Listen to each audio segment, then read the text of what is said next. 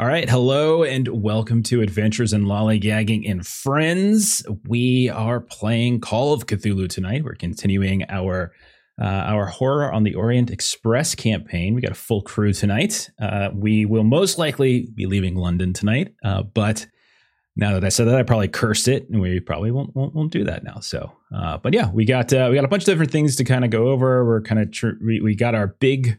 Like the big overarching quest that is uh, Horror on the Orient Express. We got that last session, and I'll kind of give a summary and go over that again because uh, I know Matt wasn't here, just to kind of get everybody else uh, on the same page as to what basically this campaign is now. Uh, and so we'll cover that. Uh, but before it's we do that, it's going to be a pub crawl. We're going to stay in London. We're going to do a pub crawl, and this is going to be the session tonight. We're just going to. Pub I do pub, have right? a very large list of pubs uh, that I did prepare. So we're going to be playing this campaign forever.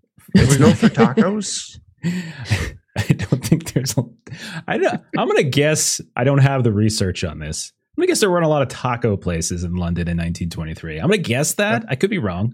Okay. Okay. I'm going to guess no, but okay. That's I fair. mean, we'll we'll make one, but I'm saying historical. Yeah, I don't care about historical crepes. accuracy. Yeah, yeah. There, there's a Taco Bell by the Old Bailey. Uh, there I go. knew of it. Of course, right I knew it. It's gonna be great. You can have your tacos. I prefer bangers and mash. Those are pretty good. Bangers and mash are great. Dirty. Okay. Uh, all right. Let's just do uh, let's do a little intro characters really fast. Um, You all should start, by the way, if you haven't. Um, I know some of you have your, your from when we did our character your character creation way back, like the, the the original P D Fs when we did the kind of the the life path system. Uh, but your backstory stuff is going to be important when it comes to sanity, like when you do like your temp, like a, a sanity law, temporary sanity, and that kind of stuff. Like that's where we start shifting and changing some of your backstory uh, details because that's what happens with temporary insanity and things. So you might want to start adding those to your sheet if you haven't already, or at least review them. Uh, and then there's going to be a little house rule stuff that I'm going to introduce tonight uh, in your favor uh, that it's going to kind of pull on your backstories a bit uh, as we try to get people to like you all uh, so that when you go insane or die, uh, they feel bad when it happens. Uh, Yay. Time. Yeah, because I don't want anyone to be happy. Uh, so let's do a little intro. Let's get everyone, everyone's characters out there, who they are, all that kind of stuff. And then we'll get started. So Jeremy, tell us about Joseph Tidwell. Hello, I am Joseph Tidwell, Staff Sergeant, if you please. I prefer stuntman. I was born a hideous fishman, but I've learned to lean into my strength. So, people watch cinema. They want to see the hero succeed, but they don't want to get over on some lousy nincompoop. But you put them in front of a big, hideous man and let me be the one to take the fall. Children cheer, they yell, and they're happy. And that's because of me. I take the fall to make people happy. Well done, well done, well done. Uh, and yes, the fishman stuff has come up a few times here and there. Uh, we'll see if it ever comes up in a in a bad way. Uh, but so far, it's come up in sort of comedic way. Uh, next up, we've got Mister Moneybags. We got Grigori uh, Kozel. Yeah, Jock, tell us about That's it. me. I am Mister Moneybags. Uh, I have wealth and a gun.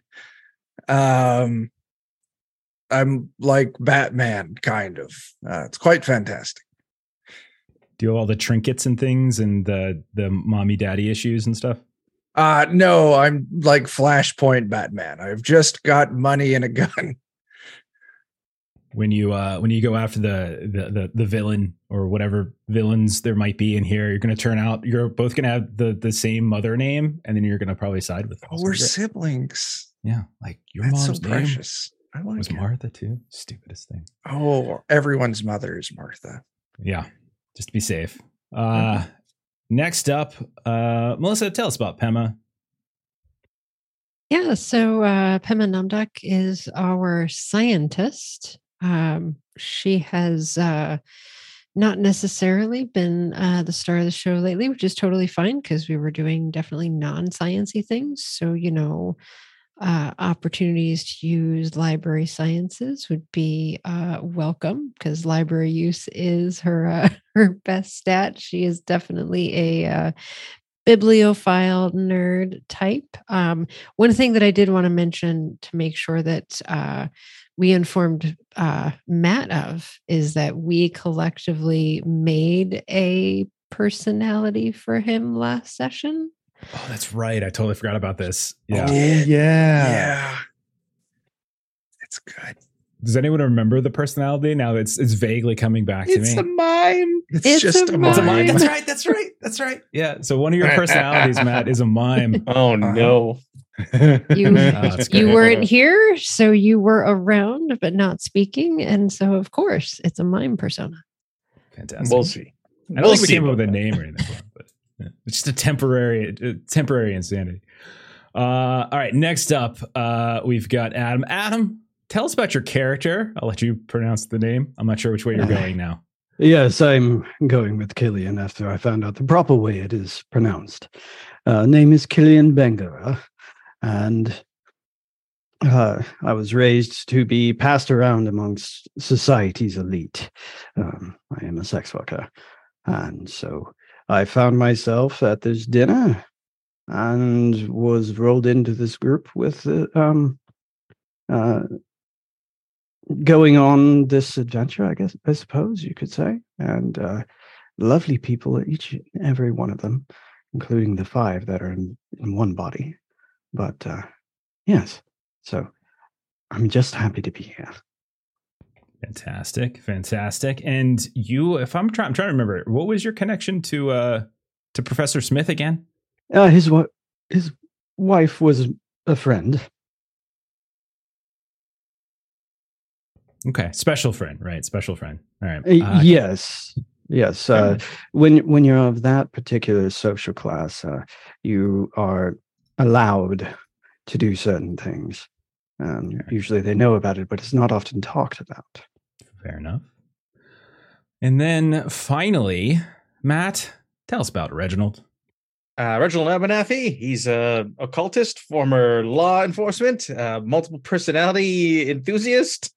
Traveled to strange new worlds and seen civilizations, and now he's here. That's funny. Crazy was... guns and gizmos and wrestling oh masks.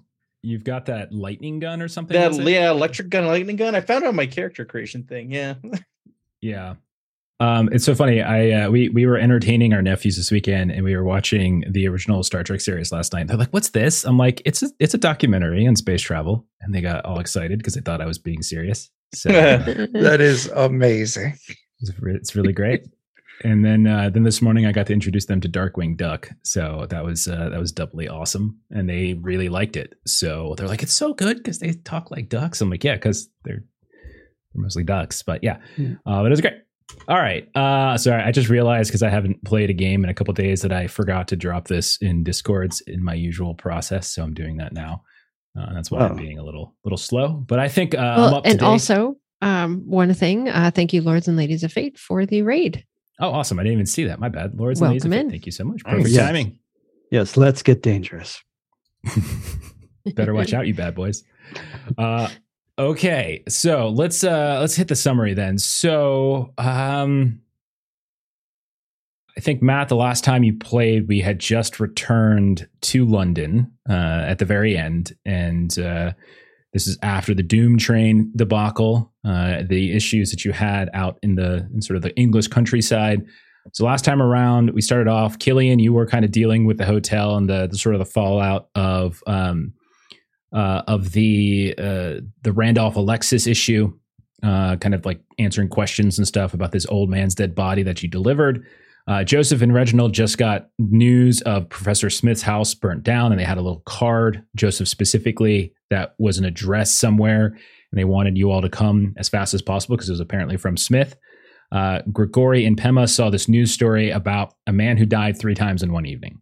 And so that was kind of where we we left off when last time Matt was in. So we started up last time. You guys got together, and you eventually went to this this neighborhood late at night, Cheapside. It was run down, it was cold, it was foggy, it was desolate, et cetera. And you had some weird encounters along the way. And there was like a beggar who was like kind of an amputee, asked you guys some questions, you gave him some booze. There was all these stray cats in the alleyway that kind of didn't seem to like Tidwell, but kind of like Cilian, it seemed. Uh, there was a drunken street preacher, or preacher who kind of fell like ass over, over head and kind of got robbed by a bunch of street urchins. uh, all that kind of stuff. Plus, there was this general feeling that you guys were being followed, uh, and like the shadows were kind of dancing around the walls. There were sounds, but you could never quite pick out exactly who it was. There was a car that you saw at one point that was sort of sort of flanking you for a bit, but then you kind of lost sight of things. Eventually, you got into the apartment uh, and you saw that both um, of, of the address that Joseph was given, and you saw that Beddoes, the the manservant for uh, for Professor Smith, uh, he had burnt burnt uh, scars and bandages on his hands, but it was it was the professor who had it way way worse, as he just had tons of burn scars all over his body to the point where his hair was mostly singed, his his like uh, his mustache was gone to sideburns. His eyes were swollen, like blistery, and he could barely talk. And he gave this kind of lengthy plea to you all while while barely being able to talk, that he wanted you all to pick up a task that he was working on. Uh, and the very people who burnt down his house and attacked him uh, were trying to prevent him from from completing. So he told you about the Sedefkar Simulacrum, uh, this, uh, this ancient, uh, what he believes is evil artifact that... Um, that he believes this cult of some kind, probably Turkish of origin, he believes, uh, is trying to reassemble uh, as it was dismembered years ago, like hundreds of years ago. And his task that he was going to undertake and hopefully invite you to do was to travel across Europe, where all these pieces have been separated and, and kind of put in different locations, and just destroy it once and for all. Like, he didn't want this cult to, to sort of get it and piece it back together. He had a bunch of notes and stuff, but unfortunately his house was burnt down. So either the cultists have his notes or uh, they died, hopefully, in the fire. He did have, as best he could, like a recollection of an outline. Beddoes gave you that. Uh, we have it in uh, in our Foundry uh, section under the Orient Express handouts. There's a, in the London handout, I think it's London handouts, there should be Beddoes notes, uh, has basically everything if you guys want to take a look at that again. Uh, and it kind of highlights some of the places we might be going and different pieces of this this simulacrum, the statue. Uh, eventually, uh, you guys agreed. He gave you a bunch of money. You left, and you basically have enough money to to pay for your travel on the Orient Express to kind of go to these places and to collect these things. Uh, you decided you were going to do some some other things. You're going to kind of do some um, some research. So Pema and Randolph, you were kind of trying to get access to the British Museum and Library. You you spoke with one of Professor Smith's colleagues uh, at his university to, to sort of get uh, a reference. Uh, Grigori and Cilian and Joseph went around shopping for a bit, kind of getting supplies. And you also talked to one of the cops uh, who at uh, Scotland Yard about this weird case uh, that's going on with the three Uh, the three Mehmet Makryats, who are all owner, that's the name of the owner of the Crescent Treasury, which you all had burgled uh, a few sessions back. Um, and you learned that each one of the bodies of these these young men that were found, each one of them, their body was partially skinned. So one like one of the one of them had their torso skin, another a leg, another an arm. And that was like kind of the the big revealing detail. And each one of them had an identical telegram. Uh, meet me in London at once, urgent M. So uh, we're going to pick up, um, we're going to say that you're between your trying to acquire uh, uh, approval and access uh, is probably going to take like a, a day or two, twenty-four to thirty-six hours to kind of gain access to the library, all your shopping and the the various tasks that you were trying to uh, uh, trying to to to complete before your, your travel is also kind of taking the same amount. And so I'm going to say... we'll probably have two groups, but you're welcome to rearrange this as some time has transpired. Uh, Pema and Reginald, since you are setting up the uh, the library research because library use roles, you can continue to do that if you want to go back and actually start making some of those roles and seeing what you can find. Or if you wanted to switch up, let me know.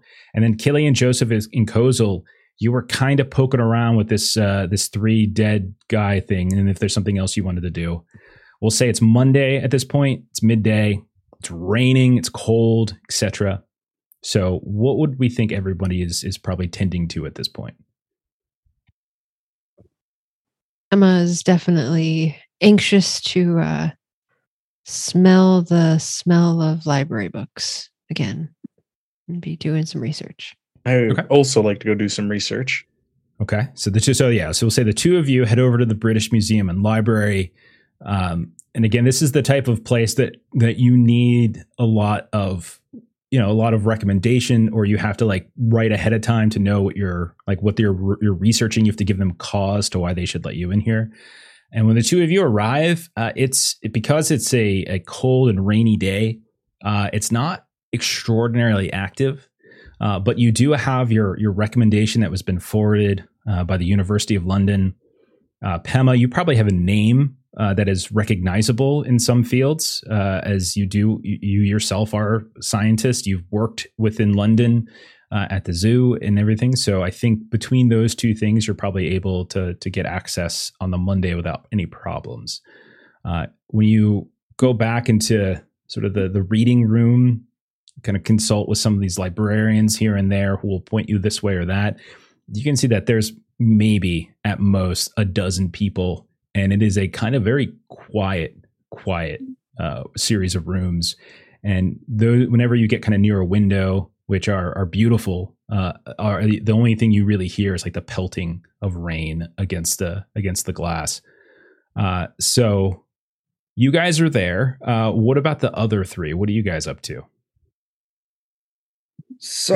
The, Go ahead. I was going to say, yeah. We've already talked to the police officer. Um, mm-hmm. I would be happy to follow up with more of that if you'd like, but I think we got a lot of the information from him. Like each one of them had a a limb that was skinned. Um, other than that, they don't. Yeah. Yeah. I don't think we're going to have any luck trying to get us get a look at their passports. Um. We could possibly try to talk with some of the staff at where they were staying. Something a little less direct, but perhaps they would have heard something, seen something. Maybe uh, maybe some uh, crisp bills put in the right hands of a, a cleaning lady or some sort. I suppose I could do that. You are a charmer. If we go to where they are staying, then um, I could ask a few questions. Some of us got charm. Some of us got money. Some of us just have friends that have charm and money. I do happen to have both. That's fair. Oh, dear. Uh, so did I hear that correctly? You all want to go to the hotel and try to speak with some of the staff there? Uh, you mm-hmm. did hear that there were cl- there were some cleaning women who actually discovered the bodies. Okay, so that's the Chelsea Arms Hotel. So we'll say that's where you all are headed. The three of you are headed yeah. to the Chelsea Arms Hotel. Uh, okay, so let's start with our library research folk. Um So what would we say you want to be researching? How about that? Like what's what's the idea you're looking to to look for here? Like what are some of your keyword searches? Uh, Pema, I would say, would probably start with, uh, and I will probably uh, butcher this name, but I'm just going to go forward with it. Uh, Comte Fenalik, the uh, owner of the uh, statue. So that okay. would probably be her starting point. Okay, fair enough. Uh, and Reginald, you can either do the same, which would give her a bonus die on her roll, or you can do your own research uh, on a different topic, uh, and or even the same topic if you want, and then you would kind of do your own roll. It's kind of up to you. I didn't go right. straight for the simulacrum. I went sort of a little bit around, but if you want to go straight for I'll, it. I'll go for it then. The simulacrum, whatever you pronounce it, let's do it.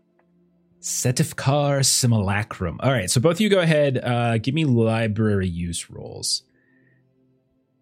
If you are interested in academic research, people who are watching, I am this, spending seven luck to pass this. Sorry, no worries, you're good. Okay, so it looks like this, okay, so you got a success.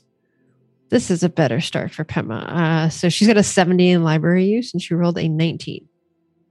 Okay, so what kind of success was that? Um, hard success, I think. Oh, I don't know. I think that's uh, that's half. I don't think it's one fifth. Uh, okay, all right. So we'll start with the simulacrum. Uh, you made a success. So this is all, by the way, taking hours. Uh, so this isn't just like you go up to a bookshelf, you take one thing out. It's more of you're consulting with you know various uh, library attendants. Uh, fortunately, it's actually probably moving more quickly today because there's just so few people here. Uh, more than once, you can see like there's like a scholar like a couple tables away from you that's kind of slumped over, and as you're kind of going back and forth to to like the one of the library attendants, once or twice you kind of see them sort of slide a bit, and then you almost you almost kind of get the sense that they're almost falling asleep. It's that kind of gray, dreary day. Um, a few other times, like you kind of bump into probably Pema, someone you might recognize either from your time when you were uh, kind of uh, kind of working here within sort of more sort of bio, bio, biology circles or zoology circles. Uh, someone you might recognize by face but can't put by name. Uh, but it is a is very a slow plodding day. And so this is like you all going through literally dozens of books, uh, whether it's, and some of them are, are English, some of them aren't.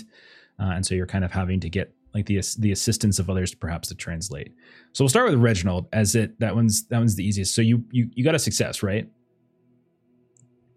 Yes. Yeah. Okay. Single success. So you, um, as you're going through, you probably pound through about, you know, two, three dozen different manuscripts, some of which are bound, some of which are some, some cases just loose scrolls. You have to put on like these special gloves, and you have like an attendant like hovering over top of you, making sure you're not doing anything wrong. And after several hours, you've come up with essentially one hit, and one hit only. And it was, a, and it's not an exact hit. It's, it's instead, it's a, a reference to this illuminated manuscript from the thirteenth century.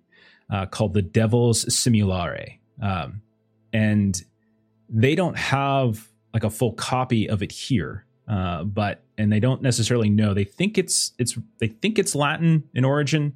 Um, but they, but as you're speaking with the attendant, they reference that according to their documentation, uh, there is another, another library in Paris, in fact, the Bibliothèque Nationale, that might actually either have an actual copy of the manuscript, or at the very least would be able to maybe redirect you to a different, um, a different location where there might be an intact version of it. Uh, but the British Library doesn't have one.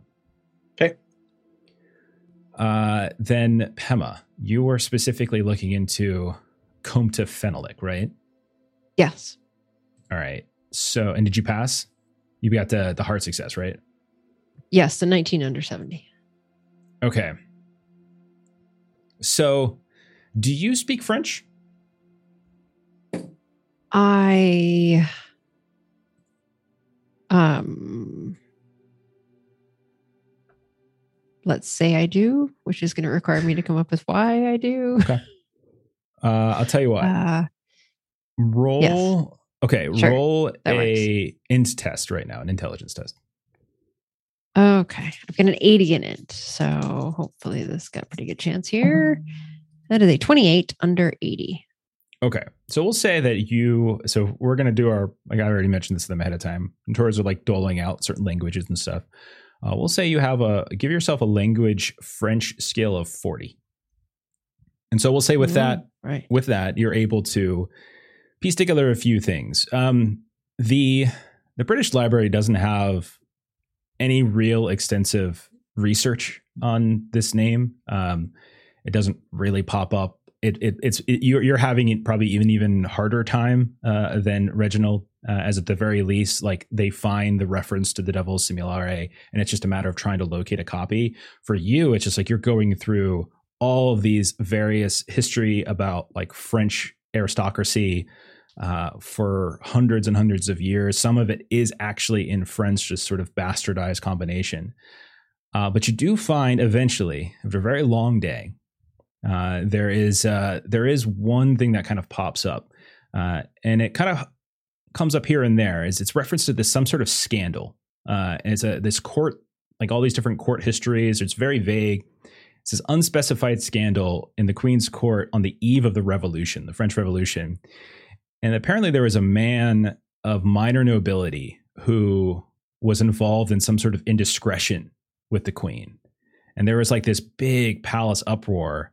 And this this this man uh, was executed.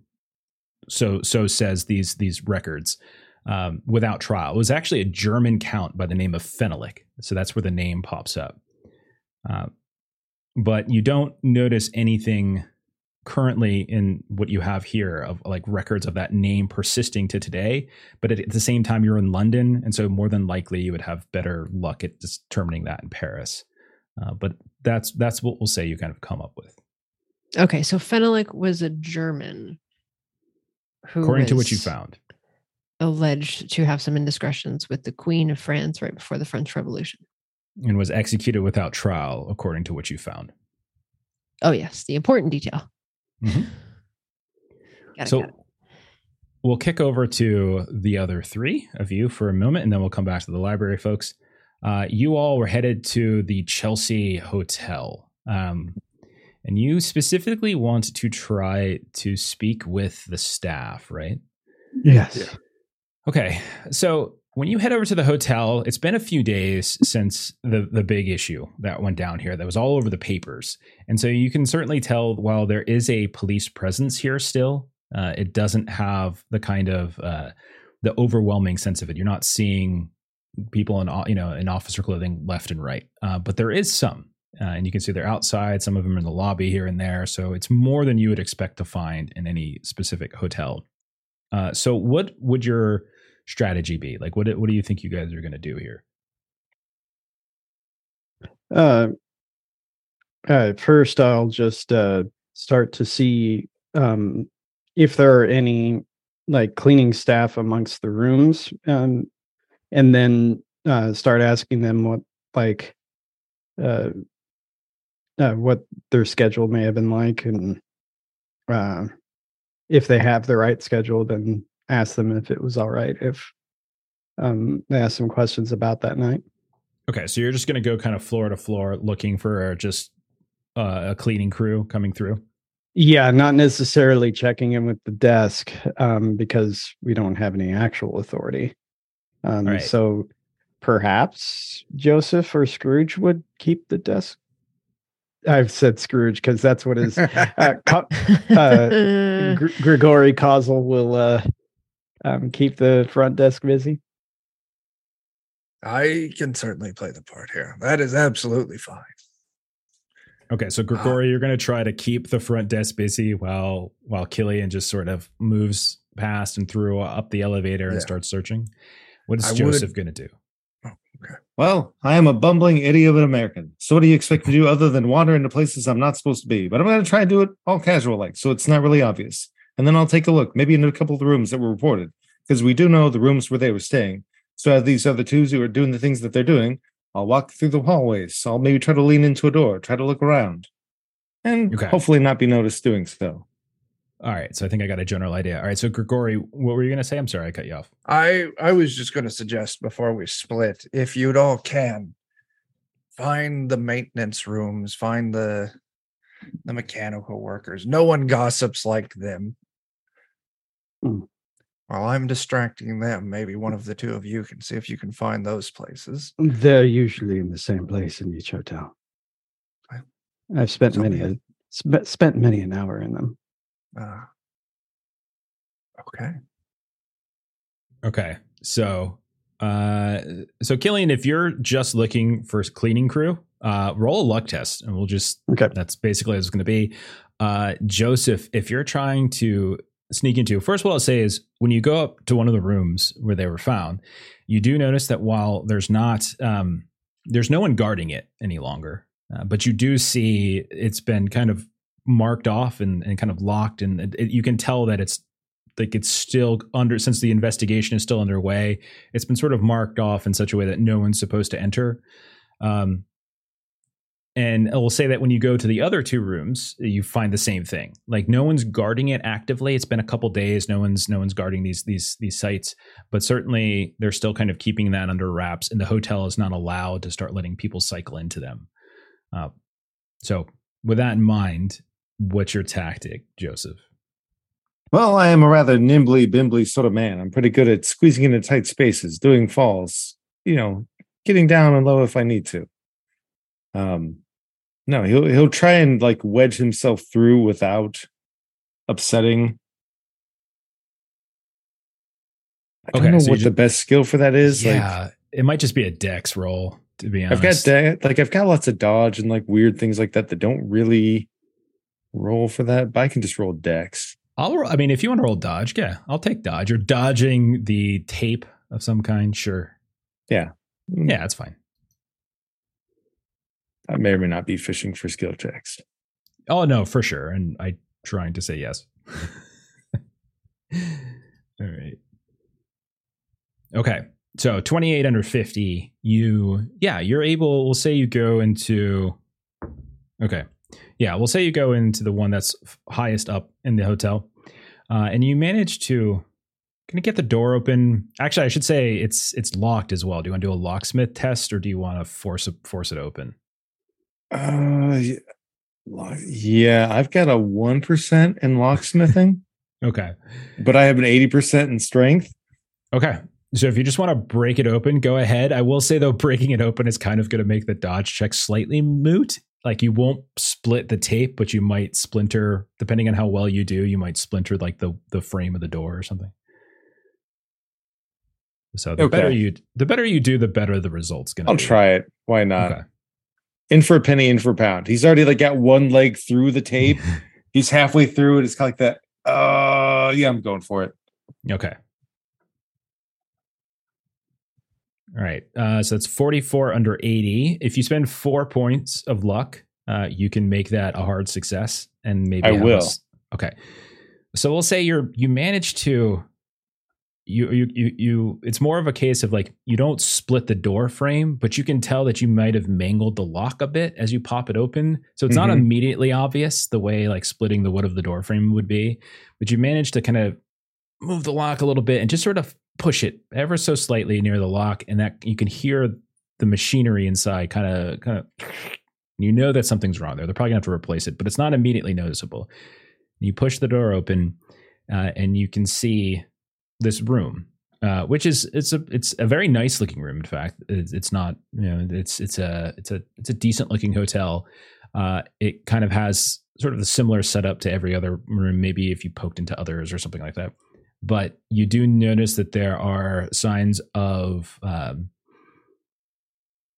the cops have been here. You can tell that they've marked some things. You can see on the on the floor very clearly and immediately where likely the body was laying. There's stains still on the carpet. It hasn't kind of gone through any kind of crime scene cleanup yet. Uh, and we'll kick it over. Think about what you might want to do in there. And we'll kick it over to Grigori. Grigori, you've been trying. So you're trying to just sort of distract. Yeah. Keep the, the front. front desk's attention. That way, hopefully, they don't pick anything up.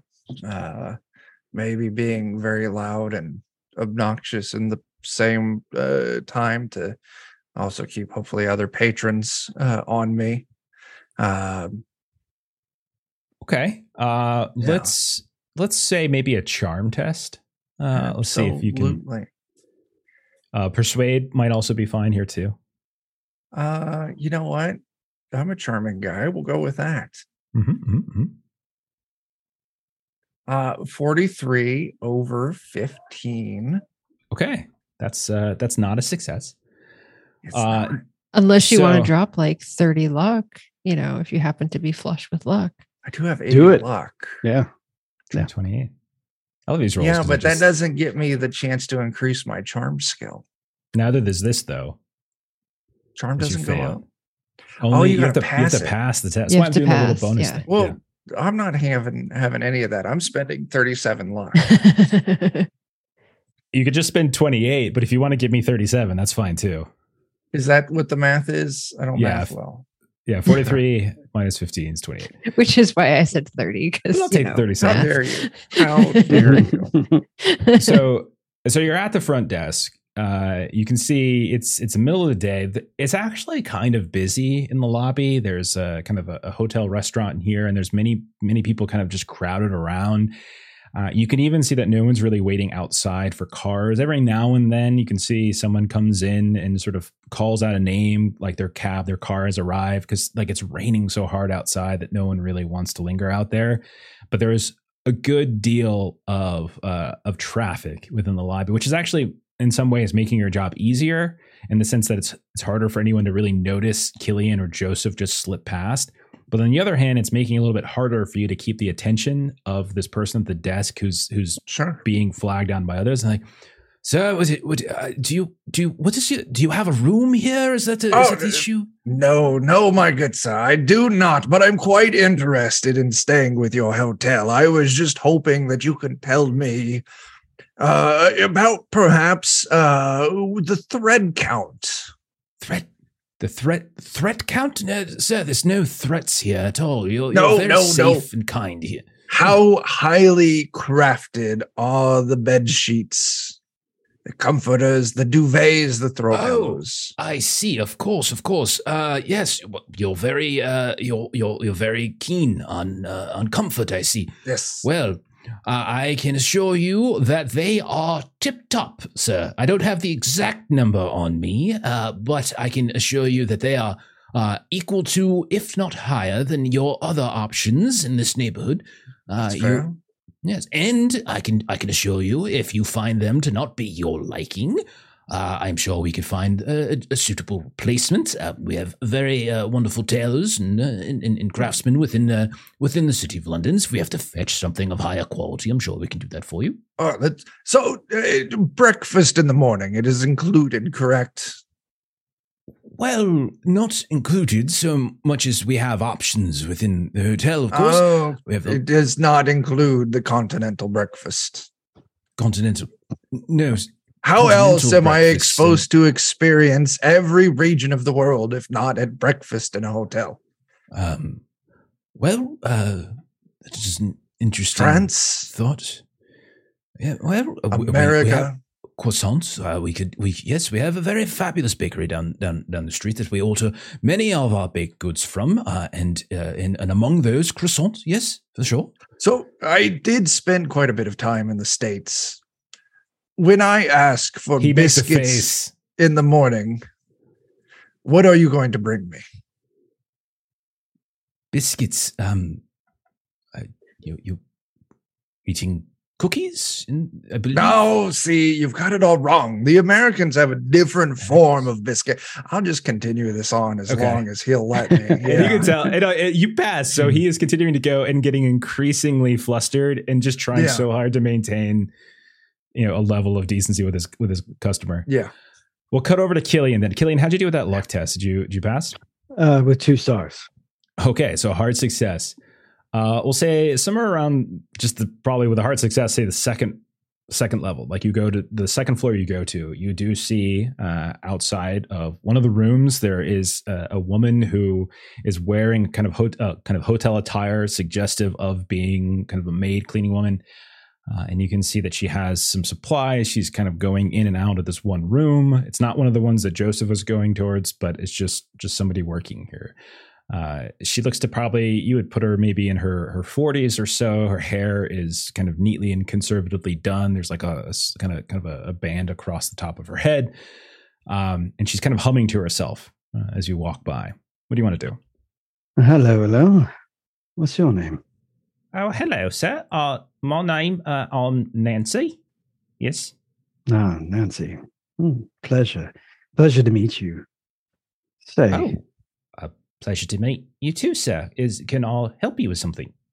Yes, I was wondering if you could help me with some answers. Help me find what I'm looking for. Oh, um, do you, do you need more toilet paper or or some other sort of toiletry? Is is, is that what you mean, sir? No, um, what I need is perhaps what only you have, and that is knowledge. Not knowledge. Uh, yes. And, uh, Well, I, I can tell you how to clean uh, certain stains out of particular fabrics. I could uh, tell you the proper way to uh, make uh, a bed. Um, I'm I'm quite a mean uh, a mean uh, pastry cook uh, as well. Uh, that's that's lovely, darling. But what I'm interested in is more along the lines of human studies. You see, I am a human studies specialist myself, and I was wondering if you were here um, and. It was like two nights ago, right? Uh, or one night it ago. It was, let's see, this is Monday. So it was one, two, I think it was like four days ago. I was wondering if you were here four days ago in the evening. Uh, and you rolled a hard success in your luck. Okay. So you can see her face goes a little pale and she was smiling and kind of bright. I was, sir. Yes, I was. But you can oh. tell uh, you're good with human relations. She yeah. that kind of triggered something with her. Yeah. Oh, my dear, do you need to sit down for a moment? And I offer her my um, handkerchief to so she can wipe her brow. Oh, um, th thank you, sir. It's very gentlemanly of you. Now I'll... And she kind of wipes it off. She puts it on her nose and then hands it back to you. Yeah, I fold I'll... it and put it in my pocket. And, um, like, completely unfazed by it. I... I'll, I'll, I'll just always... She kind of looks around. I was directed by the authorities to not speak of it, sir. No, yes, yes, of course. But, uh, you see, like I said, I'm I'm in human studies, and I like to find out the way people work. Uh, I am trained in psychology, so I was just wondering if you could tell me anything about um, uh, the visitors that may have come to and from the rooms, uh, Mehmet's visitors, if any. All right, let's do a charm test, I think, right? It sounds about right. Okay.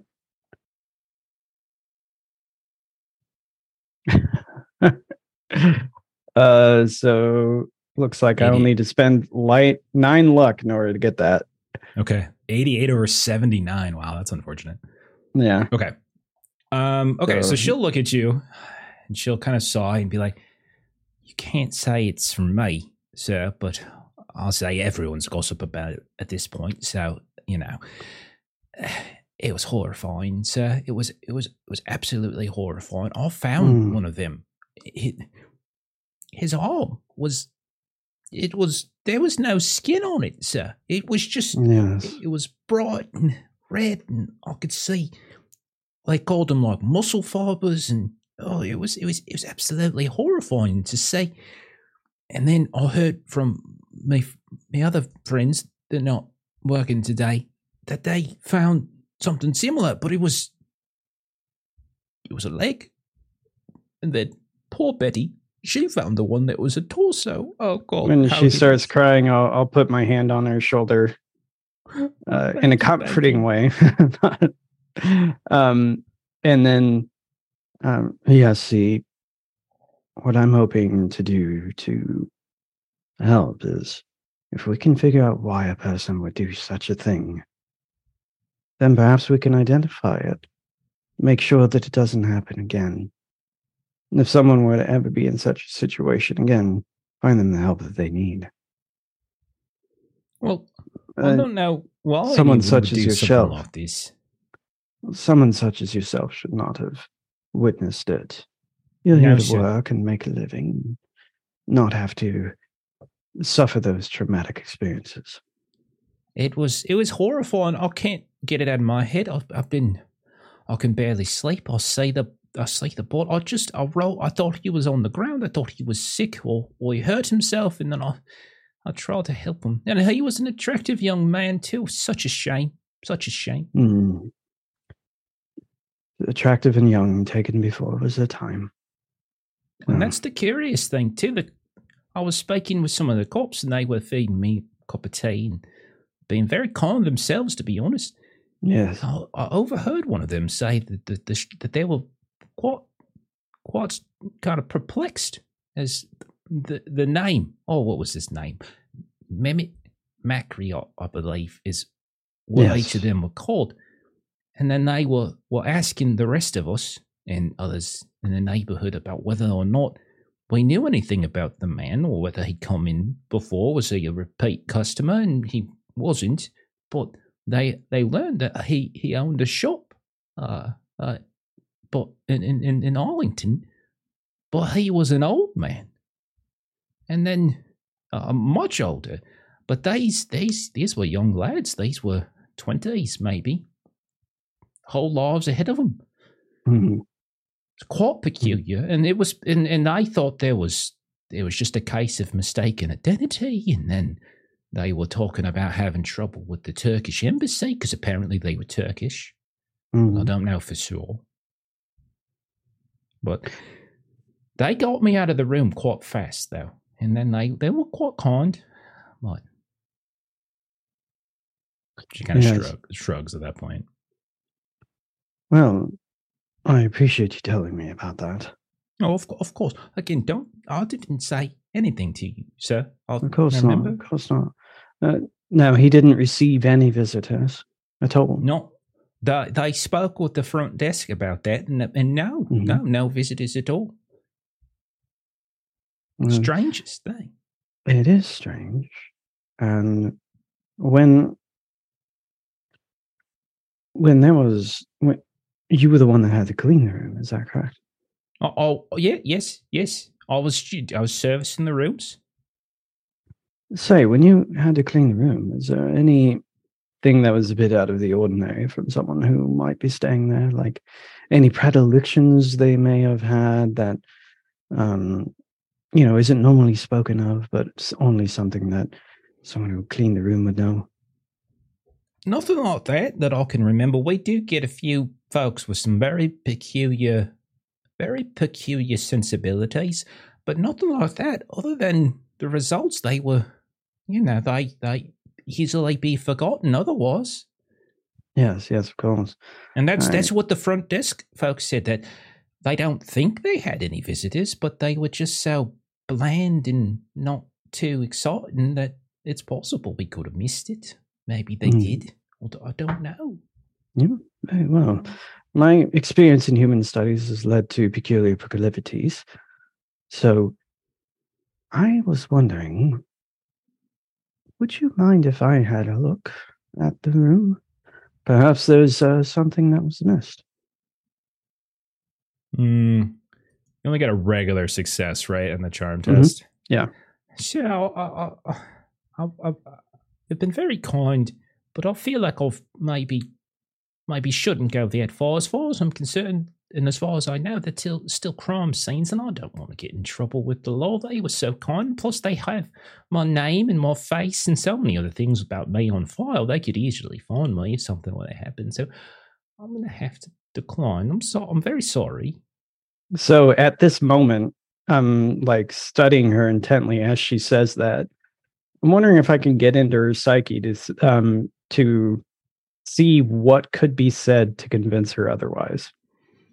Um, I'm going to say, because the charm is a regular success, like you can roll a psych test if you want to get a sense if she's like telling you the truth or something. Um, mm-hmm. But if you want to push the roll, the charm test, we can say you can push the roll, but there is the potential of there being a problem, but you've already spent the luck on it. So I don't, I think mm-hmm. that, that, that we're like retconning now a roll, and we probably shouldn't do that. So I see. I'm gonna, I'm gonna say we'll we're probably gonna leave it at that, especially since okay. we have Joseph go into a room anyway. So I do think we might be able to pick up on that. Sure, yeah, and okay. um, so then I'll, you know, sort of back off from that. Spend some time talking her through what happened. A genuine interest of help helping her, um, get through that. But you know, we don't necessarily need to role play that out. Okay, yeah. Let's cut. Let's cut back then to the library crew. Uh, you've been working most of the day. Um, I'll say, is there are there any other uh, topics you want to look into? Uh, I think you've done the Sedefkar Simulacrum specifically. Uh, you've done uh, Comte Fenalik. Anything else? I'm looking at you, Pema. Uh, Pema was thinking about um, trying to get a jump start, and, and we may not be able to get anything here in London, but the Sedefkar Scrolls. Okay. So any references to that? All right. So I'm going to need two for that. I uh, will assist. Perfect. So library use with a bonus, or, I mean, you got you got to make the library roll, and I need a luck roll too, but you can put the bonus die to whichever one of those you prefer, whether it's luck or library. Uh, well, library is seventy and luck is forty-two. So well, you're better than me. I'm library is seventy and luck's only twenty-nine. So you're. Oh, dear. So do I need to assist Pema? Do I need to make a library use roll? No, I'm just going to give her the bonus die for it. Okay. You have a high enough. Okay. But it's legit. Um, so this is where math, uh, twenty under seventy for the library roll.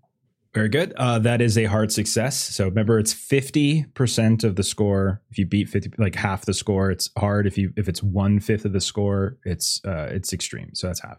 That's less than half. So it's a hard success. How about the luck test? Good there. Okay. And so this is. Oops, sorry, that was loud. Uh, All dice going flying. Metal dice going flying. Um. Okay, so do I roll two tens die for a bonus? Is that? Yeah, just, it, just like any other thing, just like any other roll you're up on this day. Uh, so it was a fifty-four, and I was aiming for a forty-two. So that's okay. That was the best thing. Okay. Yeah. So then, okay. So you you start looking into the Sedefkar scrolls. Uh, so Pema, you kind of take the lead on this, uh, and you're you're probably with that same kind of library attendant you've been working with this whole time. You've been as best you can, kind of trying to get some idea uh, of this. It's the same term. Kind of following up on Reginald, who did like the set of Call of Simulacrum, and the attendant's kind of like, we we don't have enough. We just don't have this. And they, I'll say that what you you get one kind of small lead, uh, and they say this term, this uh, these scrolls, this thing is like they had found like another potential lead for Reginald that they kind of follow up on with you a little bit. And they refer you to the Topkapı Museum in Constantinople. No idea if I pronounced that right. Probably didn't. Probably not. Um, as apparently th- those manuscripts might have been there, according to some doc, some vague documentation they have. But it's pre, it's pre the Great War, so who knows if that's changed in the time. Um, then Reginald, uh, while she's doing that, roll a spot hidden. Yes, gladly. Spot hidden. Success. Okay. So, like I said, it's been raining a lot. There's not a whole lot of people here. You've had you've been basically monopolizing many of the attendants. There's only been like a handful of other folks, and most of them are not necessarily in the reading room, but they're in other areas within the, the library. And a couple times you've noticed that that like a, a table or two from where you and Pema have been doing your primary research here, there was like one other scholar that at a certain point you thought was just kind of asleep. But then as like, you know, you and Pema are kind of going through and and, and looking at this this info uh, about, you know, and kind of talking with the attendant, if both of you, and maybe you see it first, you kind of see the movement at the corner of their eyes, the body of this this scholar just kind of starts to slide down the chair and then just flops onto the ground. And you can see the chair kind of falls over, kind of creates this big racket. And it's extraordinarily noticeable because it's just so quiet in here. And even that sudden sound just dwarfs the rain. And the body is just of this scholar just laying there on the ground.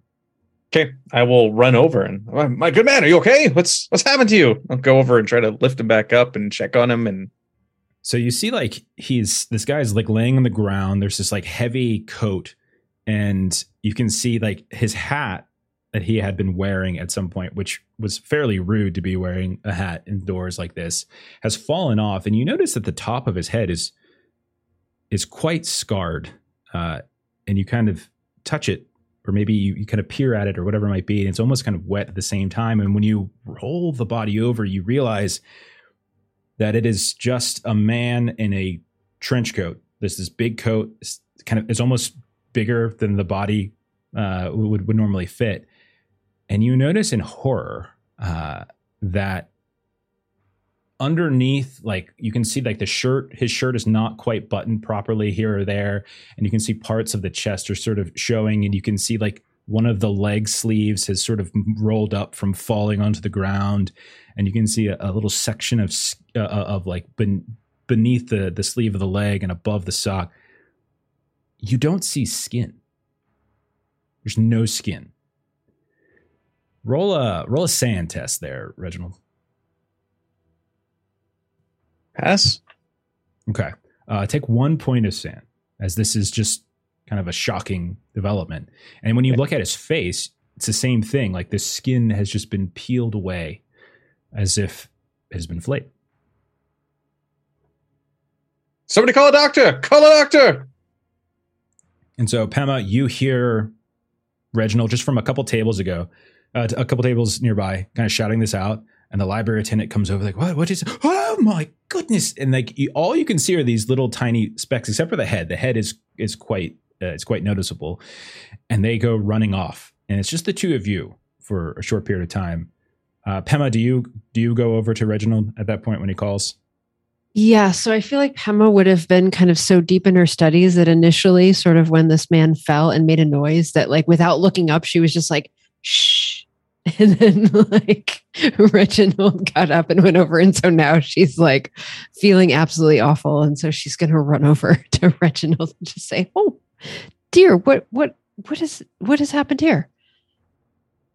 No clue. The man just passed out. Look, there's no skin. And I'll like roll up a pant leg. And you see as you oh, roll up the oh. pant leg, the whole leg. And you, go ahead and roll a sand oh. test, Pema, as well. Oh, was... Do, do you think he was dead this whole time and we just thought he was I don't know, taking I didn't a nap? Much attention to the fellow. Perhaps we should look at what he was researching. And and then she, uh, I rolled an eighty-nine over sixty-three on my uh, sand check. Okay. Uh, go ahead and take two points of sanity loss. Uh, so...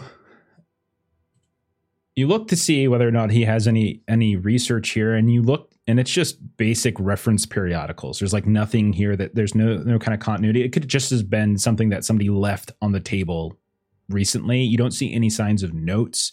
He doesn't have a bag near him, doesn't have anything that suggests that he has been actively researching. There's no writing instrument nearby. None of it kind of seems to make sense. He, he might have just been sitting here for who knows how long. Can um, I search him for I D or anything before absolutely arrives? Hopefully your uh, sleight of hand is uh, higher than mine. Uh, I think I'm pretty good at it. Uh, do you, are you trying to do this without like kind of affecting anything? Uh, or do you just want to just yeah. do it quickly? Yeah, no. We'll try to do this without affecting anything. Can uh, uh, can Pema t- like kind of be watch? So if she sees that he's that uh, Reginald is starting to, you know, kind of rustle through his things, can Pema sort of be uh lookout? Okay. Uh sleight of hand, I guess, is fine uh for this role. It's okay. You're gonna succeed on doing it no matter what. It's just a question of whether you leave like the suggestion of evidence behind. Pema, you go ahead and roll the spot hidden. Looks like math. Yeah. While I'm keeping an eye out. Uh, all right. So I've got a sixty in spot hidden. So hopefully I've got a decent shot with that. Uh why would I? I rolled an eighty-one. Um burn twenty-one luck. I would like to burn twenty-one luck because yes, I'm really, really getting arrested okay. here. So yeah.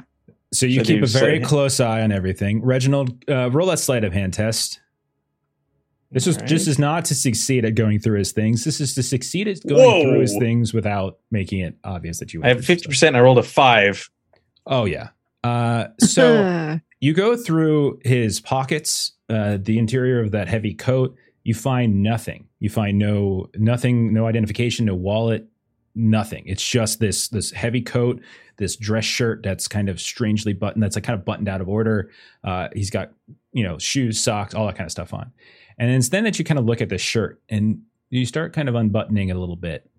And that's when you see there's, as you, as you kind of pull the shirt apart a little bit, you can see that there has been a note that seems to be kind of uh, attached to the underside, like to the like to the chest itself. Because when you look at it, you realize that it's actually like the the, the chest is flayed, but there is yeah. a, a section of the chest that has something pinned to it. On oh, it's pinned. I was going to ask how it was attached. So it's mm-hmm. pinned to his and it's body? Just sort of stabbed Gross. into it. And I will soaked in blood. I will show it to you all right now. Uh, let me see. So, and as you're looking at it, uh, I would say the two of you are smart enough to realize this is not just any kind of doc. It's not manuscript paper, but you when you when you look at it, you realize it's skin. So there's a note carved into skin, pinned onto the flayed chest of this man. Uh, and I will, let me see if I can get this going. Uh, so, sorry. Carved skin, no, I see it. Yeah, so it says carved skin, and it says on it, uh, Deresiz olan inkar edel mayesek. Uh, either one of you can roll uh, either, we'll say, an intelligence test or, or, or a no test, which is just education. You can roll that if you want to identify the language. I can do intelligence. Go for it. seventy-seven. I have eighty. seventy-seven under eighty. Okay. You would be able to identify this as Turkish. Turkish delight. So now the question becomes, and I, we were talking, so I'm just going to clue the audience in here. So we're doing, we're going to do a little thing where like, they're going to be able to get languages based upon them coming up with little stories about why they might be, have gone to certain cities along the Orient Express and that kind of stuff. One such city along the Orient Express is Constantinople, which one of the languages there is Turkish. Now, Pema has already opted into being French. Uh, so Reginald, you can do a couple of different things here if you want to sort of take take ownership of maybe knowing a little bit of Turkish and having been to Constantinople at some point and devising some kind of backstory for why you were there and what sure. went wrong while you were there. Okay. Yeah. So then I'll do that. Give me give me an int test and we'll see what your skill in Turkish is. Whether it's, so if you pass, we'll say it's forty. If you fail, it's twenty. I failed. Oh, uh, I'm gonna spend. Uh, I'm gonna spend the luck. Yes, do that. Okay, so we'll say ten you luck have, pass. You are you are fairly fluent in Turkish, uh, and I would say no skill roll necessary in that case. I will tell you exactly. I will show you the translated version in that same place, same handout, uh, and it says, "The skinless one will not be denied."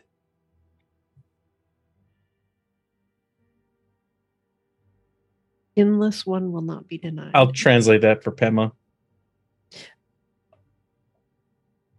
That and she's she just kind of took a little bit of loss of sand, so she's just sort of been looking mm-hmm. around, and so she's sort of not looking. Be like, you you you got up close and you looked at you looked at that that oh. That's clear as day. There's an open right here at his chest. The skinless one will not be denied. This is the skinless one. What will he not be denied of?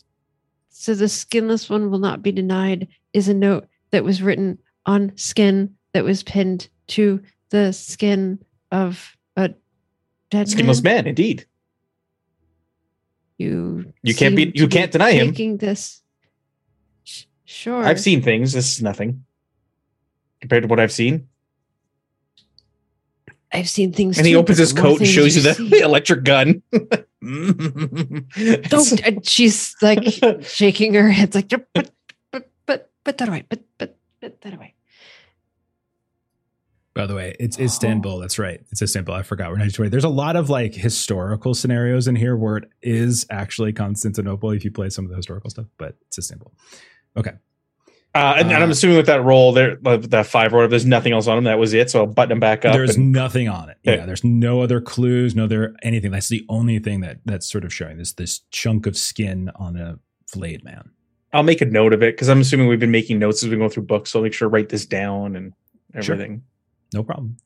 So you have a moment before this attendant comes back, uh, who went off to. Is there anything you else you wanted to do?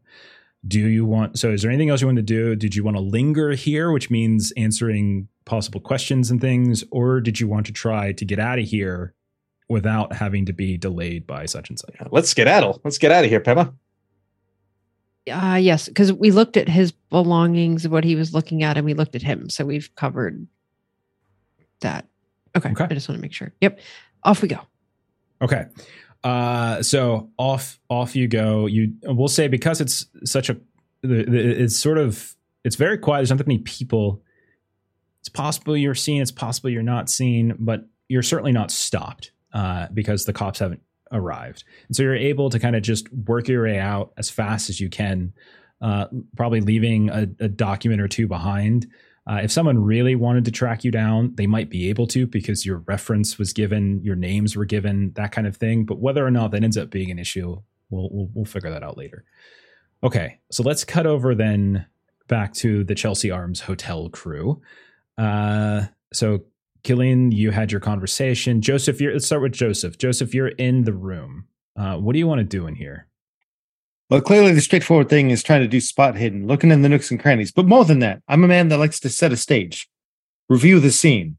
Now, I'm not a doctor. However, I have experience in first aid. I've seen amputations in the field of war. I was raised by a cult. I've seen human sacrifices. I understand blood spatter. I'm looking around to see where there might be such a thing, or if not, taking note that there is not. Going from there. Okay. Uh, so... So yeah, you're looking to see whether or not there's like blood spatter. So you're basically to kind of do like a forensic assessment. I'm taking a look around. Like I, I, I, you know, there's the whole thing. What's one thing to open drawers, look under the bed, but more than that, he is curious to look and see if there is obvious blood spray. Okay. He's um, not a forensic man by any means, but okay. If you're just looking for obvious stuff, uh, there really is just this one spot in the middle of the room uh, that doesn't look to be anything that's been like splattered on the walls or the furniture. The room is in mostly decent condition. Uh, it's been rearranged a little bit. You would imagine probably because of the cops and such kind of move some things around as necessary. Uh, but you don't, I would say, obviously, you don't notice any blood spray or anything like that. Okay, so I've got a strange idea in my head. Like I said, I'll I'll look in corners, I'll open drawers, I'll check under the bed mattress, all the looks. I'll even look and see if there's any loose floorboards. But there's a part of me, a strange curiosity to see if maybe the skin might have moved on its own, like crawl marks. Just a strange, creepy hunch in my head. Uh, go ahead and roll a spot hidden. Joseph is a weird guy. Yeah, he is. It fits I you. mean, we were looking for train tracks indoors not that long ago, so you know. Oh God! Like triple Three star success. Under forty-five. The madness okay. is working. So I will answer your question directly, and I will say that it does not look like that, unfortunately. Uh, it does Good. Not- Thank seem goodness. To look like that. Uh, I'm trying to see if there's anything else I might be able to give you, though, uh, for that really, really good success. Um, hmm. If anybody was watching, it would look like a madman reenacting multiple people, how they would stand, where they would have walked. You like fake throwing yourself. Exactly. Like, yeah, he's like pretending he was somebody on the scene replaying it. Keep talking, keep talking. I'm trying I'm trying to see if there's something I can give you. Um, hmm. He's like throwing himself into the bed, throwing himself against the wall. Now, hypothetically, if I was to hold somebody down and peel the skin off their arm, I would have done it here. I would have put their knee under their armpit here, wrapped around their throat here, and then I would have drawn across their skin here. So that would have been this. No, no, that doesn't fit. But but then you have to think, what receptacle would you have had to put the skin in after it was retrieved? Okay. Perhaps they okay. were holding an umbrella while peeling the skin. Is the umbrella going to be our go-to? Not where I would have gone. I'm not I'll a smart you, man, but I'm thorough. I'll give you this, Joseph. You you had a three, three-star success. You do notice uh, a very, very faint um, smudge near one of the windows uh, of this room. That you think might might uh, be the tiniest bit of blood smudge, um, but it could also potentially be just assumed to be dust or grime or, or grease uh, for kind of opening, whatever it might be. But you also then notice a, a very faint discoloration in one little particulate area of of of the uh, of the rug here. And it almost it almost seems like there might have been a trail, but it was kind of partially cleaned up. And you know that the cops wouldn't do it. You think someone likely, you could probably conclude, there's no real, there's not a whole lot to go on, but your instincts are probably telling you that someone came in, like uh, whether they came in through the front door or through the window, you're not sure, but you're pretty confident that whoever killed this man not only got out the window, but did a damn good job of covering their tracks in doing so. Well, clearly, if I don't know how to kill a person and keep it clean, this person's a professional. The case is solved. It's not. Okay. Uh, all right. And that's honestly all you you actually find. The place has been gone over a bunch. So like a lot of whatever evidence the cops might have gotten, they probably collected it already and filed it away. You have heard about the telegram and all sorts of other things, but like deflated, like you kind of got as much. If there's any other evidence, they're either withholding it uh, from public viewing, didn't want to tell three random people who showed up at, at Scotland Yard, or they don't deem it important. Are there it's, any, um, like, yeah, is but, this a place that would have, like, writing materials, like a quill or ink or anything like that? There's a writing desk nearby. Yeah, you could you could potentially do that. Out of politeness, I'll write a card. Look here, and I'll set it next to the smudge that I found. Okay. So just let me take a little note. All right, got it. So the All police right. will just have this bizarre hint. Several days later. Yeah. Okay. Uh, let's go back to Grigori. Grigori, you've been distracting this guy. You're well oh, yeah. aware that Killian and Joseph have long disappeared from the lobby. Is there anything else Grigori wants to do? Do they have a bar? Yes, there's a whole restaurant area and lounge and bar where people seem to be taking ample use of it. Okay. I'll just, they're doing their thing. I won't stop them. Uh, I have given them the distraction to get in. Uh, I will just go to the bar, uh, hopefully in a position where I can still kind of like see the lobby area, have a nice drink, and keep watch. Fair enough. Fair enough. Super easy. Okay. Uh, Killian, do you, what, is, what do you want to do after talking with this uh, this cleaning woman, Nancy? I suppose I would, um,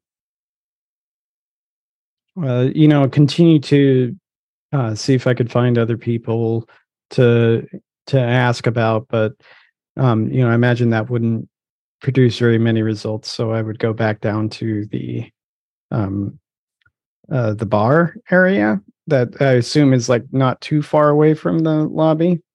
Exactly. Yeah, it's within like yeah. like Grigori was saying, it's within sighted distance, and it probably as you come down, like you might even be able to see Grigori who has taken up a position. Uh, and I'll even say that if you go and talk to other folks, you would have maybe even gotten some confirmation here and there, uh, mm-hmm. but nothing as probably elaborate as Nancy gave you. Yeah. Um, okay. So you see Grigori flags you down. No problem. Yeah, Grigori, my good man. Thank you. Got you a drink. Ah, you're too kind. Well, now we just need Joseph to return. Could finish our drinks and figure out what's next. Oh, let's enjoy the moment that we have. I um, agree. So, I came across the person who discovered the body. Mm. Uh, she had, you know, it, it had affected her clearly, but uh, not much else besides. Beyond what we knew, though. Uh, this one was young. That much we didn't know. Um, and this was the one where his arm was flayed. So um, I asked if I could see the room.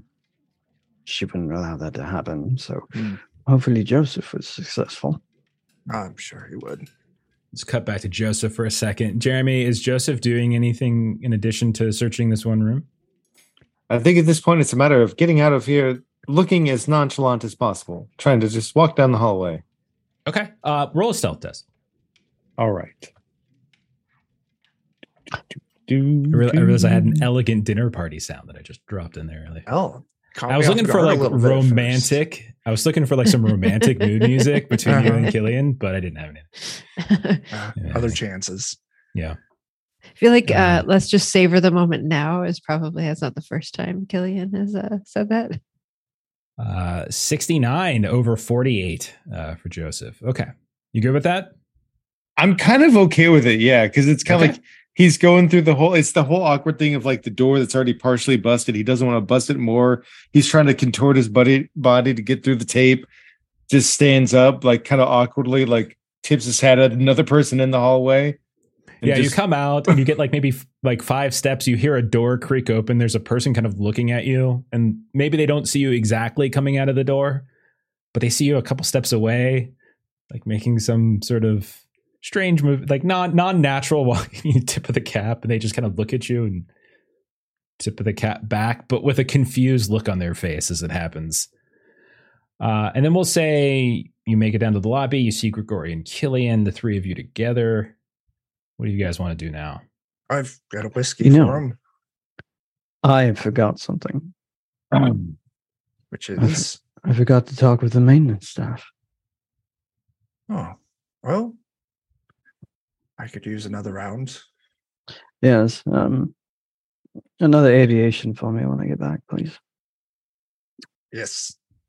Um, I so, I will say, for the sake of moving it along and not yeah. not leading leading you down a path where there's nothing, uh, you will say part of your speaking with other people was speaking with the maintenance staff, and you didn't really necessarily glean anything new from oh, them. Okay. They can confirm right. one or two things that Nancy told you, and then some of the other things they give you are maybe just like random speculation, but none of it seems, I would say, to your ear to sound accurate.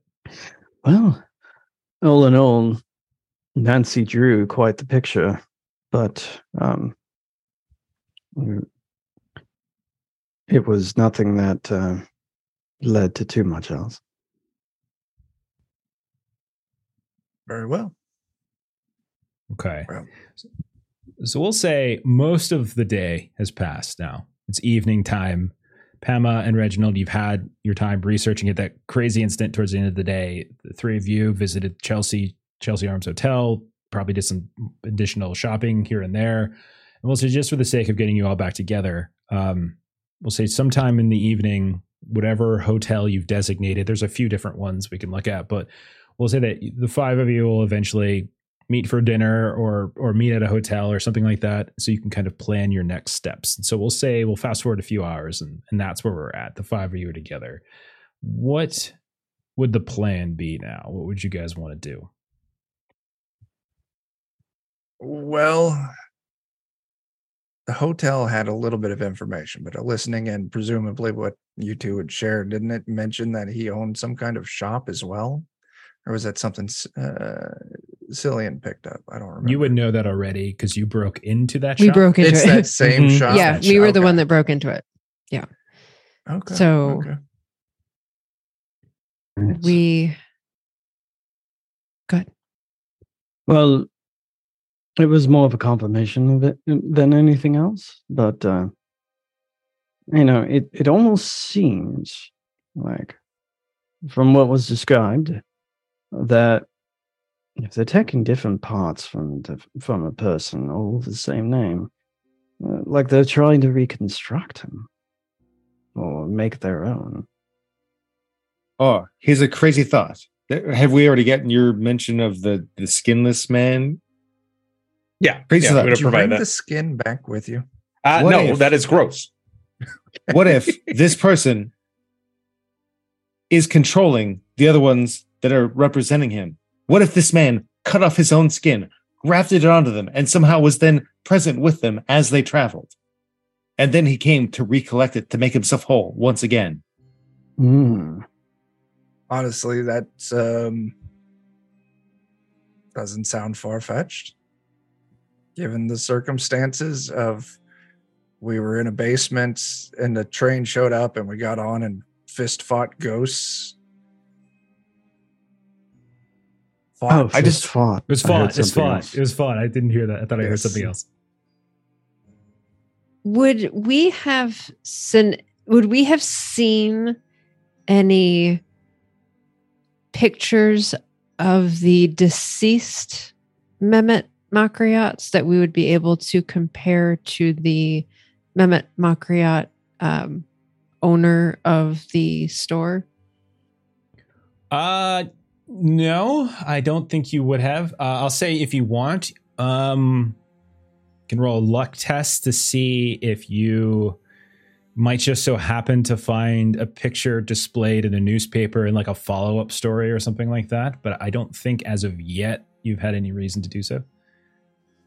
You know, I am not the best person to roll luck checks for things like this.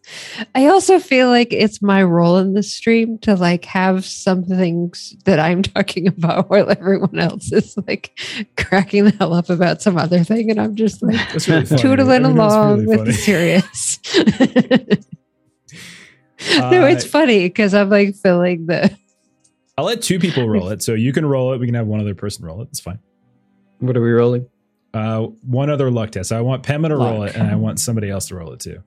A luck test, you say? Yeah, go for it, Joseph. I think you're He's just the, the man for the job. I think you're uh, the perfect guy for it. I didn't get a great check, but still, you still succeeded. which I did not. Okay. So I'll say, as you guys are, we'll say you're in, you know, the hotel, maybe, uh, I think I had names. I think one of them was like the Carlton. Uh, I'll show you guys the Traveler's Companion, and it kind of lists actual hotel names. It's pretty cool. Uh, we'll call it the Carlton, I think. Say that's where you're at, because that's the that's one of the nicer hotels here, and that's probably where Grigori is set up. Um, I'll say, Joseph, you just maybe have a newspaper out. You're kind of flipping through it, and you can see somewhere buried is just sort of...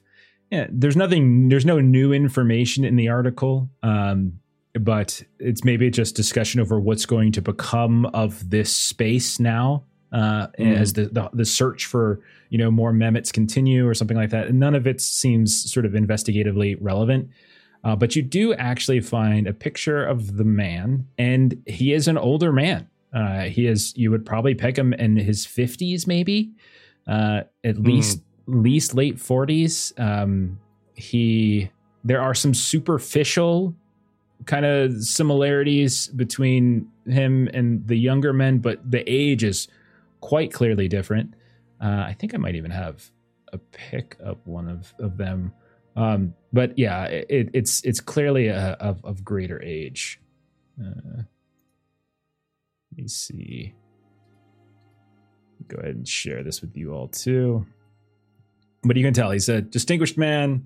Uh, he looks to be sort of fairly well-to-do when you look at him. Uh, but he is most certainly not in his twenties. Look at the picture. Look at the mustache. Look over at Grigori. Squint.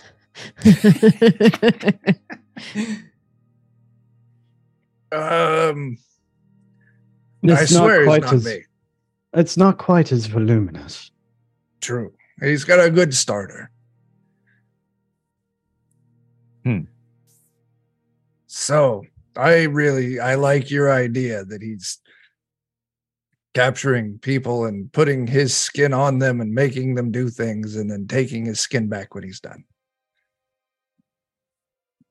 This also has to do with a statue that was broken apart into different pieces, and the pieces were spread all over. And hypothetically, he may already have a piece. Each piece can grant power. The more pieces, the more power. Is it not too far-fetched to think that if he already has a piece of the simulacrum, that perhaps he can break apart himself as well, much as this relic has been broken apart? I shudder to think this, but so the elder Makryat has been missing for quite some time. Yes. And is it after the disappearance of the elder Makryat that there have now been discovered these younger and deceased Makryats with? Well, yeah, the older one was missing when we initially started looking. And mm. the other one started showing up dead while we were away on the train. So... those things could be related. Not quite sure how. If he is trying to do something himself, or if someone is doing something, has taken him. If he has, if he has gone off to do some type of experimentation, or if someone has taken him to do experimentation. Yes. Well, Pema with that point, and Grigori. You think that uh, he has a piece? Wouldn't we want to beat him to the second one? I agree entirely. I mean, it's we either hunt him down and claim the piece he has, or we try and cut him off, keep him from getting the other ones. And there's a good chance if we're hunting for the other ones, he'll be hunting for the other ones, and we can ambush him along the way. Well, is there anything else we need to do before we leave, then? Have another drink. Yes, I, of course. I believe the only... Uh, Cilian, were you saying, I think the only other bit of information we had here was that at least one of the younger Makryats was having issues with the Turkish embassy? Yes, that's true. Perhaps we could go and uh, speak with the embassy.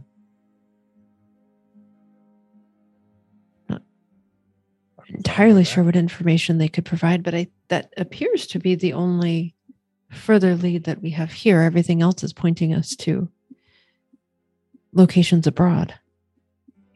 Ah, oh. Yes, well, but uh, first um, stop for the rest of the pieces was in France, wasn't it? Agreed. Agreed.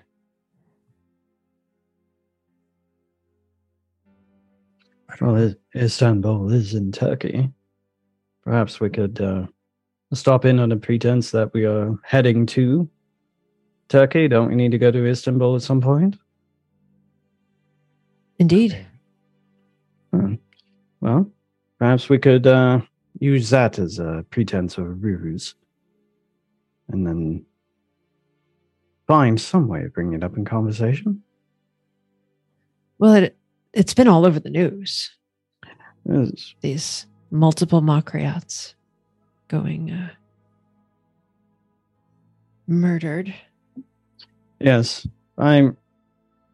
Forgive me, I'm having a bit of a moment trying to think of a good pretense, but uh, if we could think of one, I'm sure we could pull it off. Well, I mean, the piece of skin, none of the others have that, and it just happened to be right where you two were studying. I would call that a warning. I would put in favor of yep. moving sooner than later. Mm-hmm. I agree. It was no coincidence. What did you do with the skin? We left there. The authorities were on their way, and we didn't want to answer any questions. Yes. Okay. Well, Mister Kozel, I, I do uh, appreciate your uh, wisdom that perhaps going somewhere where they're not likely to want to give us information about their nationals may not be the wisest choice. So we want to rustle up some tickets to Paris. You already have them. I think Kozel already booked passage yes, for everybody. I've got five tickets to Paris, Dice. You know. Sorry. I'm very sorry. One thing, one thing I could do with this new kit that you got me, I could disguise myself as someone that would have reason to be at the Turkish embassy.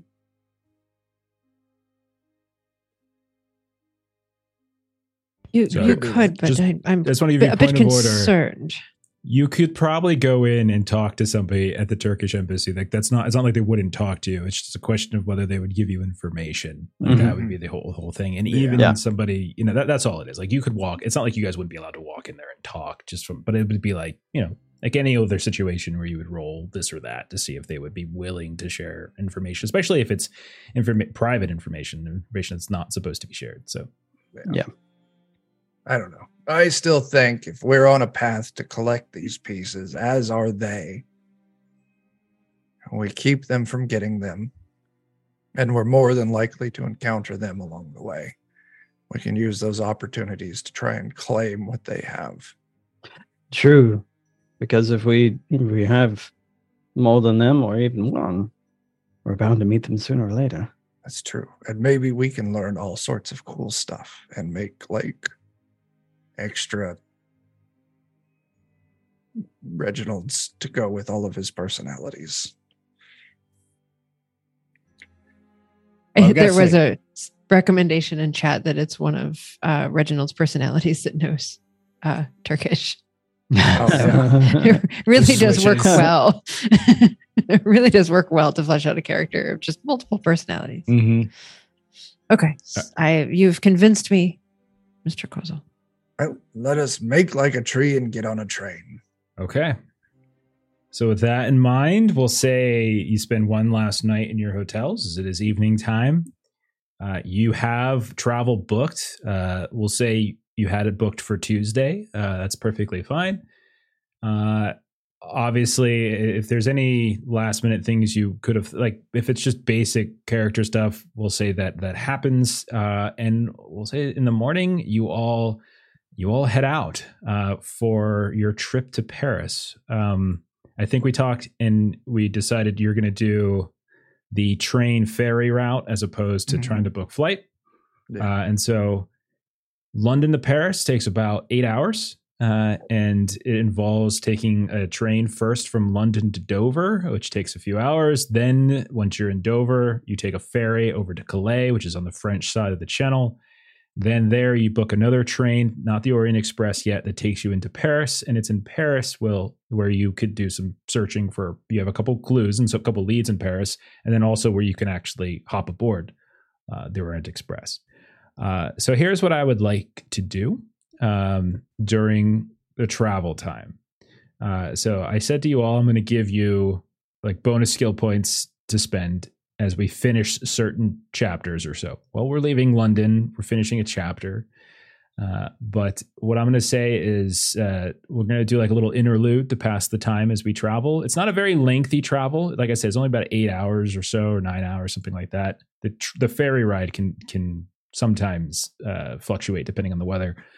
Uh, but I would just like, let's just do like our classic interludes. We played a lot of, uh, a lot of Savage Worlds and Deadlands and stuff. I really like the interludes. And so we'll just do that, uh, flesh out some characters. So London to Denver, very leisurely travel, uh, doesn't stop. There's no stops along this route. Goes to the English countryside. You've seen some of this before, not necessarily, you've seen like Northwest. We're going a different route, uh, goes through Kent, across the, the Romney marsh grasses, and then finally into Dover. Uh, and then we're, then you kind of wait around to, to sort of board a ferry while you're in while you're in Dover. So we'll say everyone just get, kind of give me an interlude. What's something that you're doing during the travel? Whether it's this initial uh, this initial train ride to Dover, whether it's on the ferry, which again is going to take a couple hours, and then uh, or or even in the last leg. Uh, so we can go in any order, and once you do it, you're free to spend those bonus uh, five skill points uh, that I mentioned before. Okay. So let's do that. All right. I will gladly uh, offer myself up first. I will take the initial train ride and spend all of it at the bar. Schmoozing, getting to know people and their stories. I realized as I was trying to keep the hotel staff distracted that Um, my money is only so charming in certain situations. So I am going to be just flirting with everything. Maybe uh, Killian's giving me some coaching lessons here and there. It's like, no, well, your mustache left to right, not up to down. You look like an idiot. And make okay. sure that you don't you don't come right out with it either. You need to tuck the mustache in my mouth, and then when I'm ready, pop it out. No, I mean, don't say what you want. Ah, let them let them arrive at the conclusion themselves. Be coy. Yes. Lay the bait. Let them come to me. So, Grigori, you spend your entire time uh, on this train ride, this initial train ride, uh, yes. in this drinking car. You're talking with and everybody. In some cases flirting with some people, uh, and they have a limited amount of of uh, of refreshment that they can provide, but they will obviously provide sure. you some. This is not as stately and extravagant yes. as the Orient Express is. Um, go ahead and roll a spot hidden test. You've got it. I fail. Okay. Uh, that is eighty-three over fifty-two. Okay. Um, you notice as you're, you know, as you're kind of on, on the train ride here, that much like the day before, it's it's horrible weather once more. Like these Absolutely. Heavy clouds kind of start rolling in.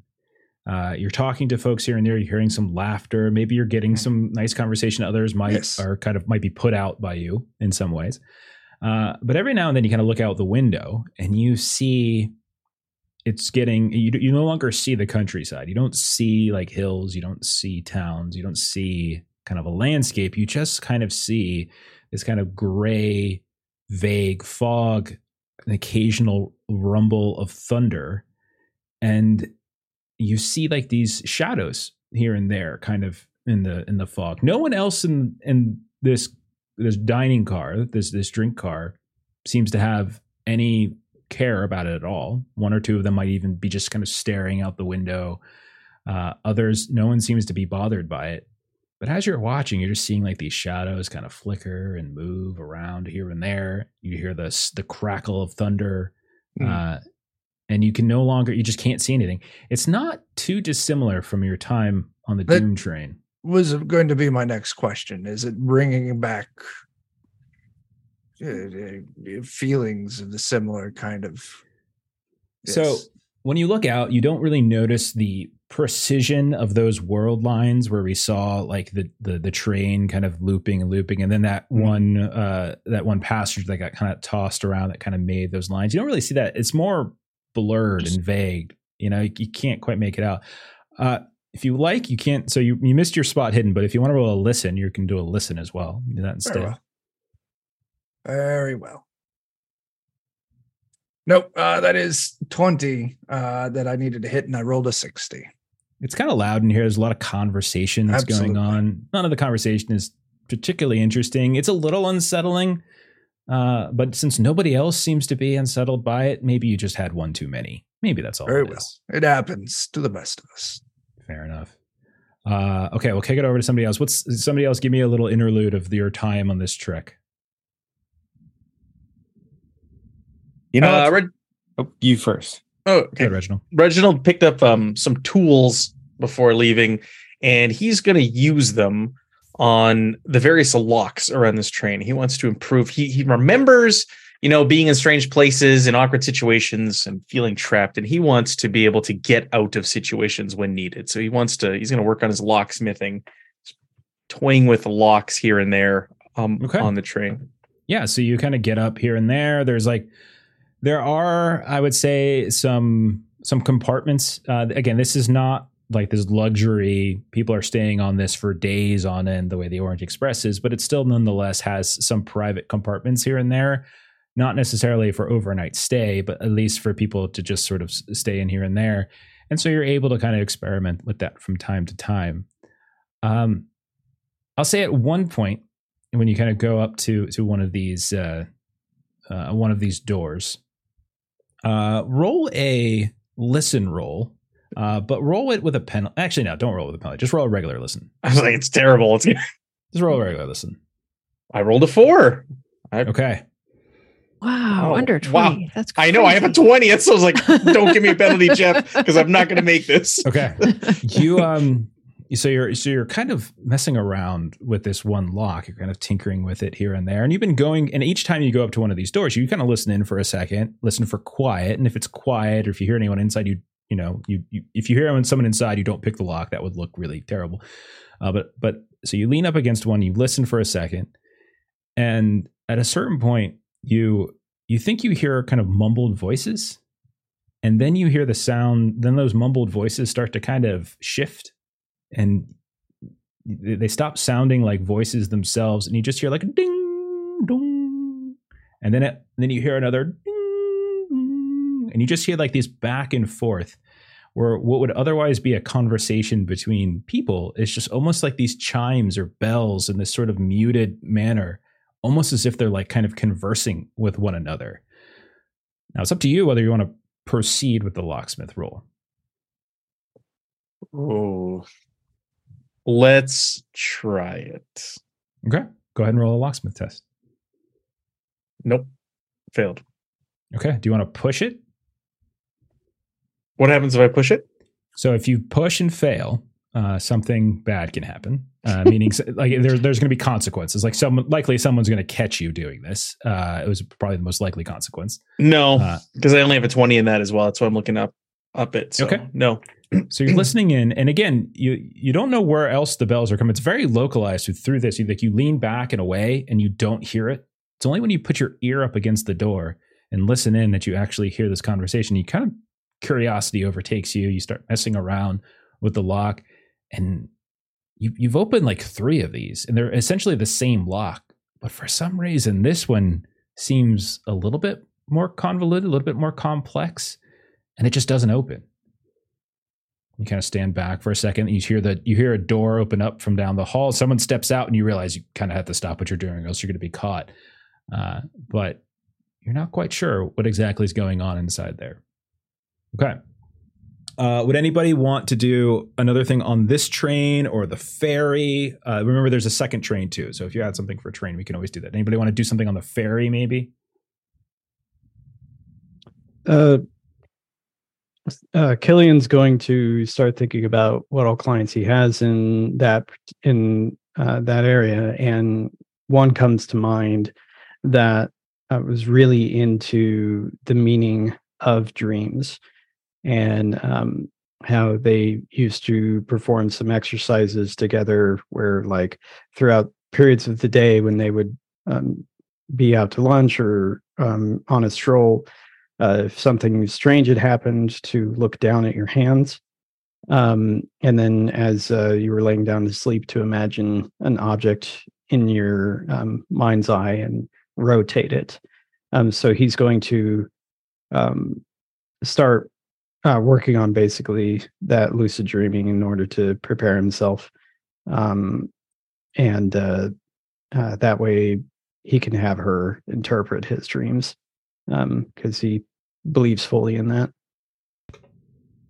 Okay. Um, when you, we'll say it maybe at some point, like that requires you maybe at some point, maybe to doze off or something here or there, or maybe you don't even realize you doze off, but you wake up. Or maybe you just come conscious, like become conscious once more after you kind of let your mind drift.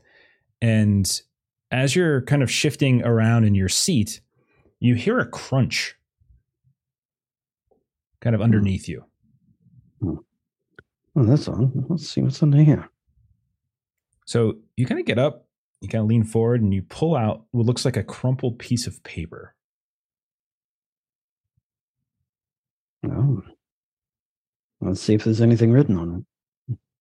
You unfurl it, and you notice that there there's only one thing that seems legible, and it, it seems to be the the kind of the header of this this piece of paper, and it's the Chelsea Arms Hotel.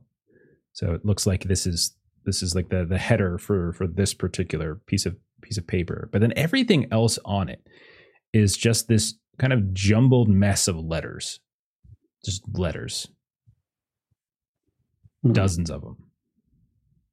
In no particular order, not written in lines. They're, some are bigger than others. Some are smaller. Some are crooked. Some are lowercase. Some are uppercase. Some are written in different color ink. Uh, some seem like they're written by a child's hand. Others by, you know, something almost calligraphy-like. Uh, it's just this this jumbled mess. Yeah. I almost think that this would be one of Reginald's notes with how, how different the handwriting is.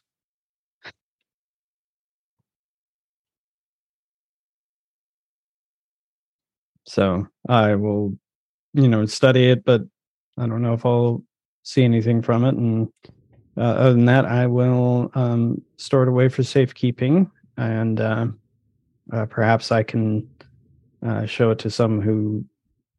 You know, I'll, I'll go to Reginald because um, one thing in psychology I would know is that um, different personalities also have different handwriting. Okay. Uh, so yeah, if if if you take a look at it, Reginald, uh, you will notice the same thing. Like the header has the Chelsea Arms Hotel. Uh, the only thing that's really it's it's a proper printed uh, uh, top of the letter, um, and then there's again dozens of these letters. None of them look. I would say like whatever whatever um, personality is occupying Reginald currently, none of them look like your handwriting, even if you if you even like just kind of experiment here. None of them really stand out to you. And some of them are very noteworthy in, in, in terms of like their style. Uh, and nothing, I would say, immediately stands out to you as being your penmanship.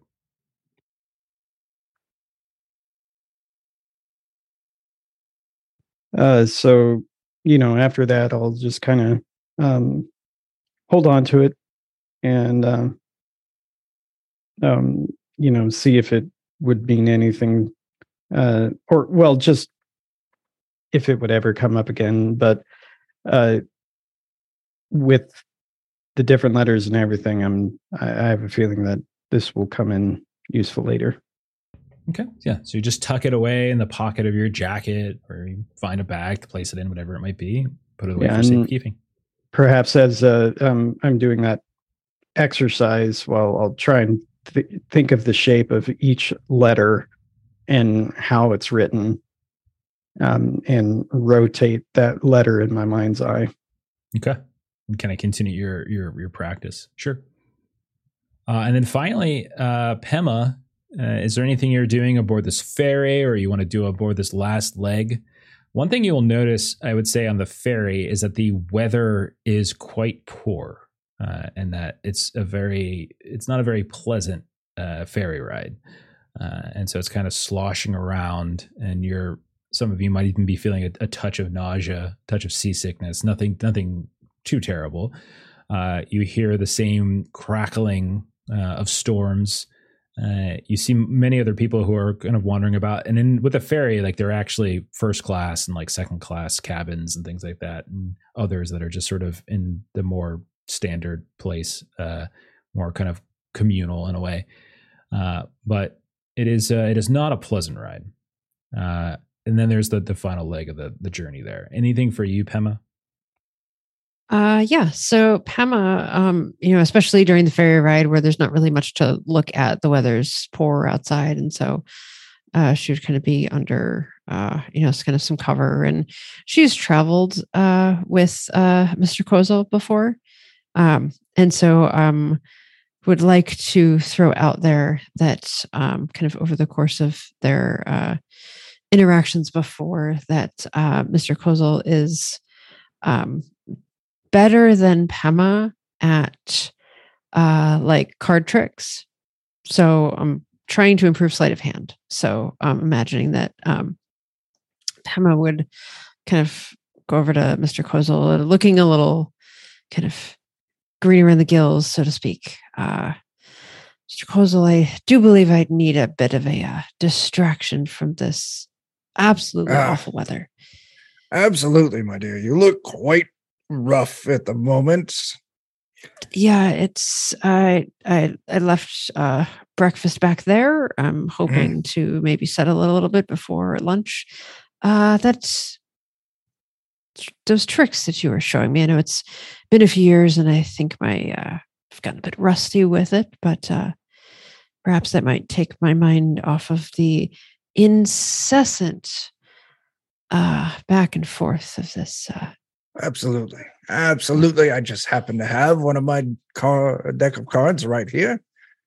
Just find a dry place. Show you a little, the old razzle-dazzle, as they say. So you find a, a spot. Are we on the, are we on the ferry, Pema? Is that where we're at? Yes, we're on the ferry. Okay. Yeah. Yep. So you're kind of sloshing back and forth. You find a spot maybe towards like one of the communal areas, you place to sit, and you hear, as you're kind of going through and doing this practice and practice, you hear the sounds of kind of people laughing, some people shouting, like a kind of a, a ruckus. And as you and Grigori look over, you can see that on the other side of this fairly long communal chamber where there's a handful of like these bench seated areas where you can see a, a couple folks. It's not as, the ferry isn't as, as, Uh, as full, perhaps, as it might be some other days.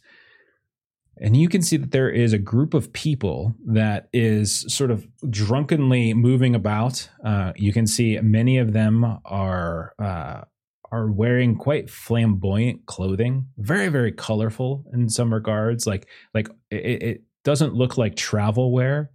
And you see them kind of moving about, and they kind of stand in front of a, a group that's sitting at the bench, and they start kind of gesticulating wildly. You get the sense that they're kind of performers, like you're not sure if they're street performers, beggars, or whatever. And they start going through, and they're kind of handing things out.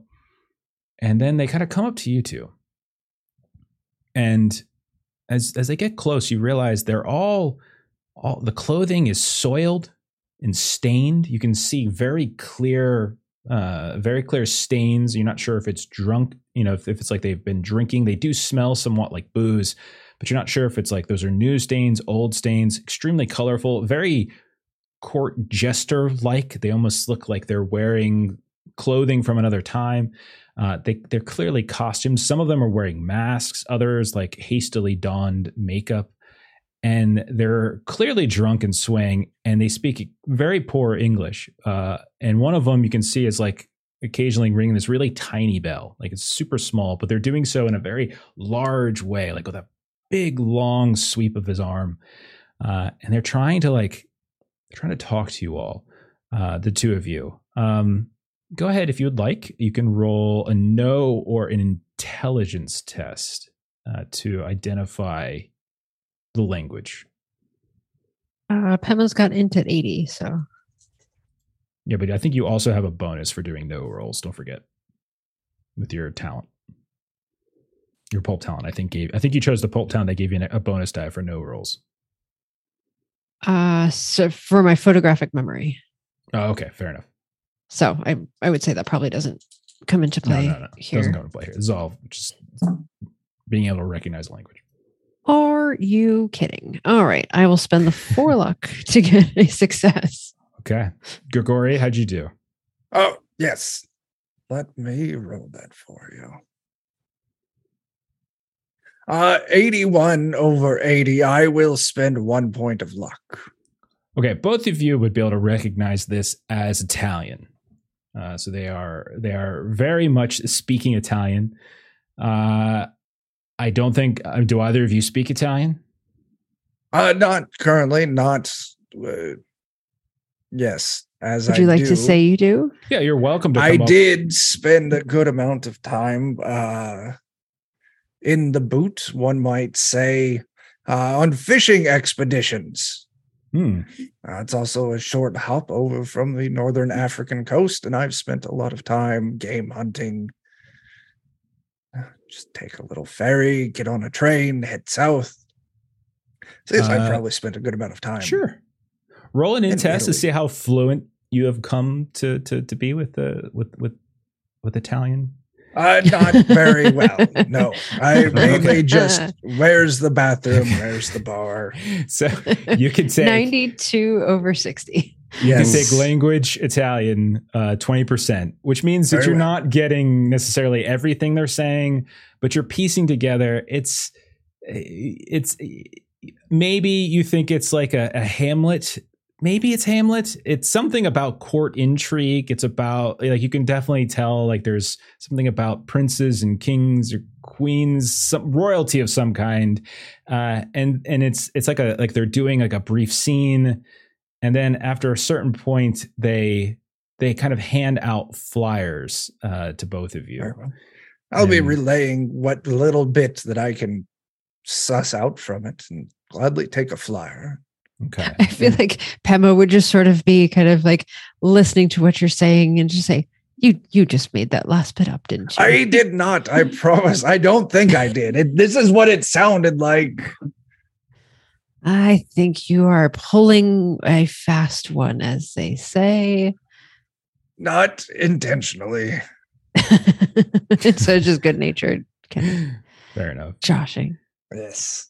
And then I think we didn't do Joseph, actually. Joseph, did not. About it, I don't think we did. Him. That's fair. You know, some people get green in the gills from this bad weather. Some people already have greenish gill-like appearance. I started off drinking.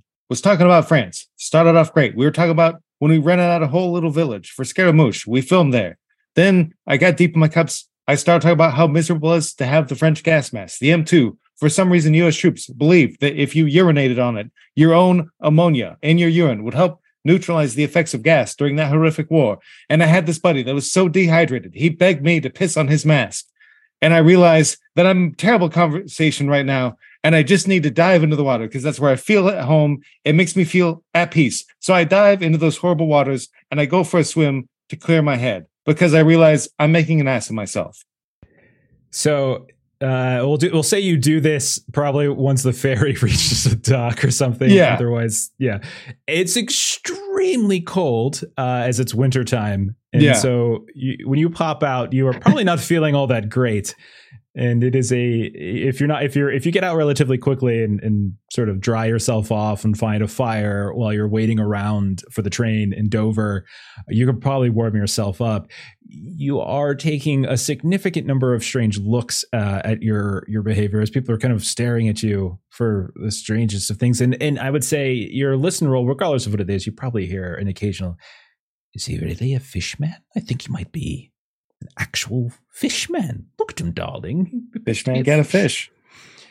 Um, I, I will say this, though, Joseph. You do notice something kind of, something does sort of stand out to you as you're kind of given a hand to come out. Maybe Reg, your buddy Reggie comes and gives you a hand out. You may have noticed it, on, noticed them on the on the train from London to Dover, but didn't really think about it too much. And maybe it was on the ferry. But now that you're here, like, everyone's kind of staring at you, but you do notice, like, there's these two guys kind of staring at you. Both of them are wearing this sort of kind of dark trench coat, dark hat. Uh, you can't really even get a sense of their, like, the, their eyes. It's just sort of covered by the brim of this kind of wide fedora. And they're kind of just sort of watching you for, even after, like, the hubbub of your of your spectacle of swimming around in these wa- these frigid waters uh, starts to subside, when you hear the sounds of uh, of people kind of calling for the the and you're in Calais at this point, calling for the the train, everyone to board. Uh, you uh, you notice they've kind of been staring at you this whole time. You kind of board the the train. They kind of sit in a car near you, and they just everyone's just sort of like they're just watching you. They never talk to one another. They wave away any attendant who comes by uh, if they ask them if they need anything, and they're just sort of staring at you the whole time. I'll just make sure to wave at them and say, "Nice hat." Okay. So you say, "Nice hat," and they kind of look up at you. Then they, as you say, they kind of exchange a look at each other, and they look at you once more, and they wander past. Or you wander past, I would say. So... Finally, uh, as we're kind of doing this last leg uh, of the travel, you guys are traveling through uh, basically from Calais to Paris. Uh, again, not a very long amount of time. And so we're going to end tonight with you all pulling into Paris uh, and getting, arriving. We're going to start up Paris next time. As you're kind of collecting your things and, and getting your stuff together, um, kind of hop down uh, off the train car. Uh, you're going to sort of kind of collect whatever it is you might have collected.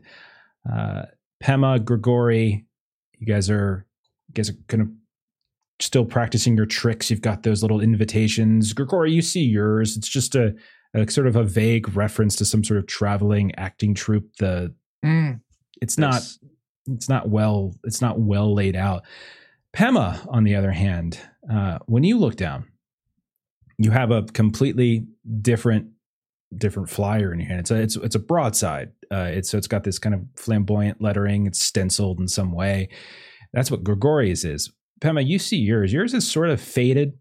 It's got water stains, or it looks to be even a footprint on it. It looks like something that was just sort of picked up out of the gutter off of the streets. And you see this sort of vague lettering. It's French, which I believe Pema speaks.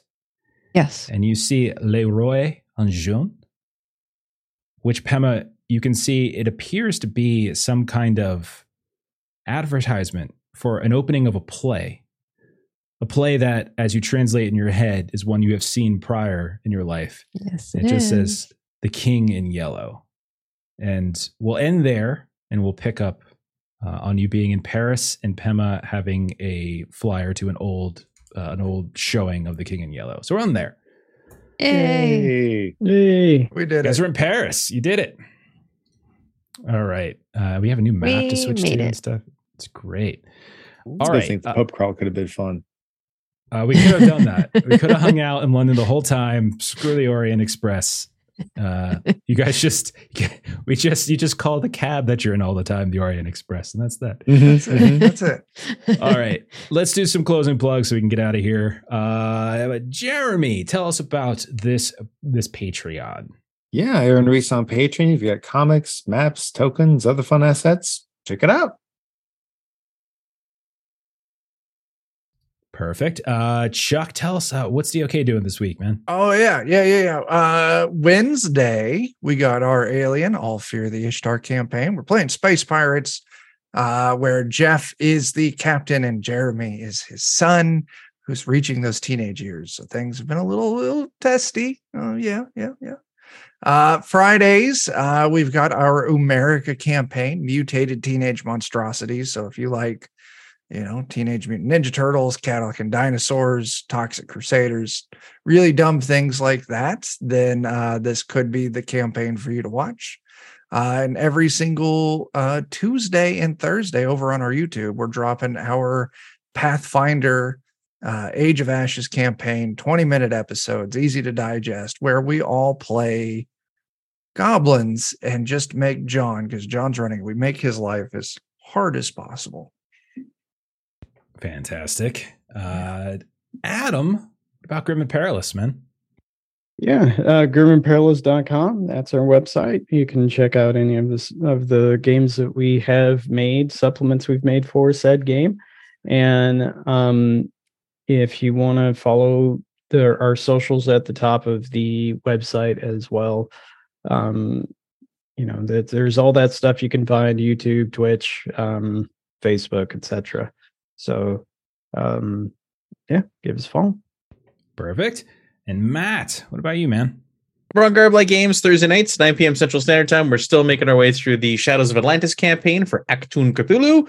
We're going to finish British Honduras this week and uh, start the uh, the next section, because there's not a lot left in the one that we've got right now. So perfect.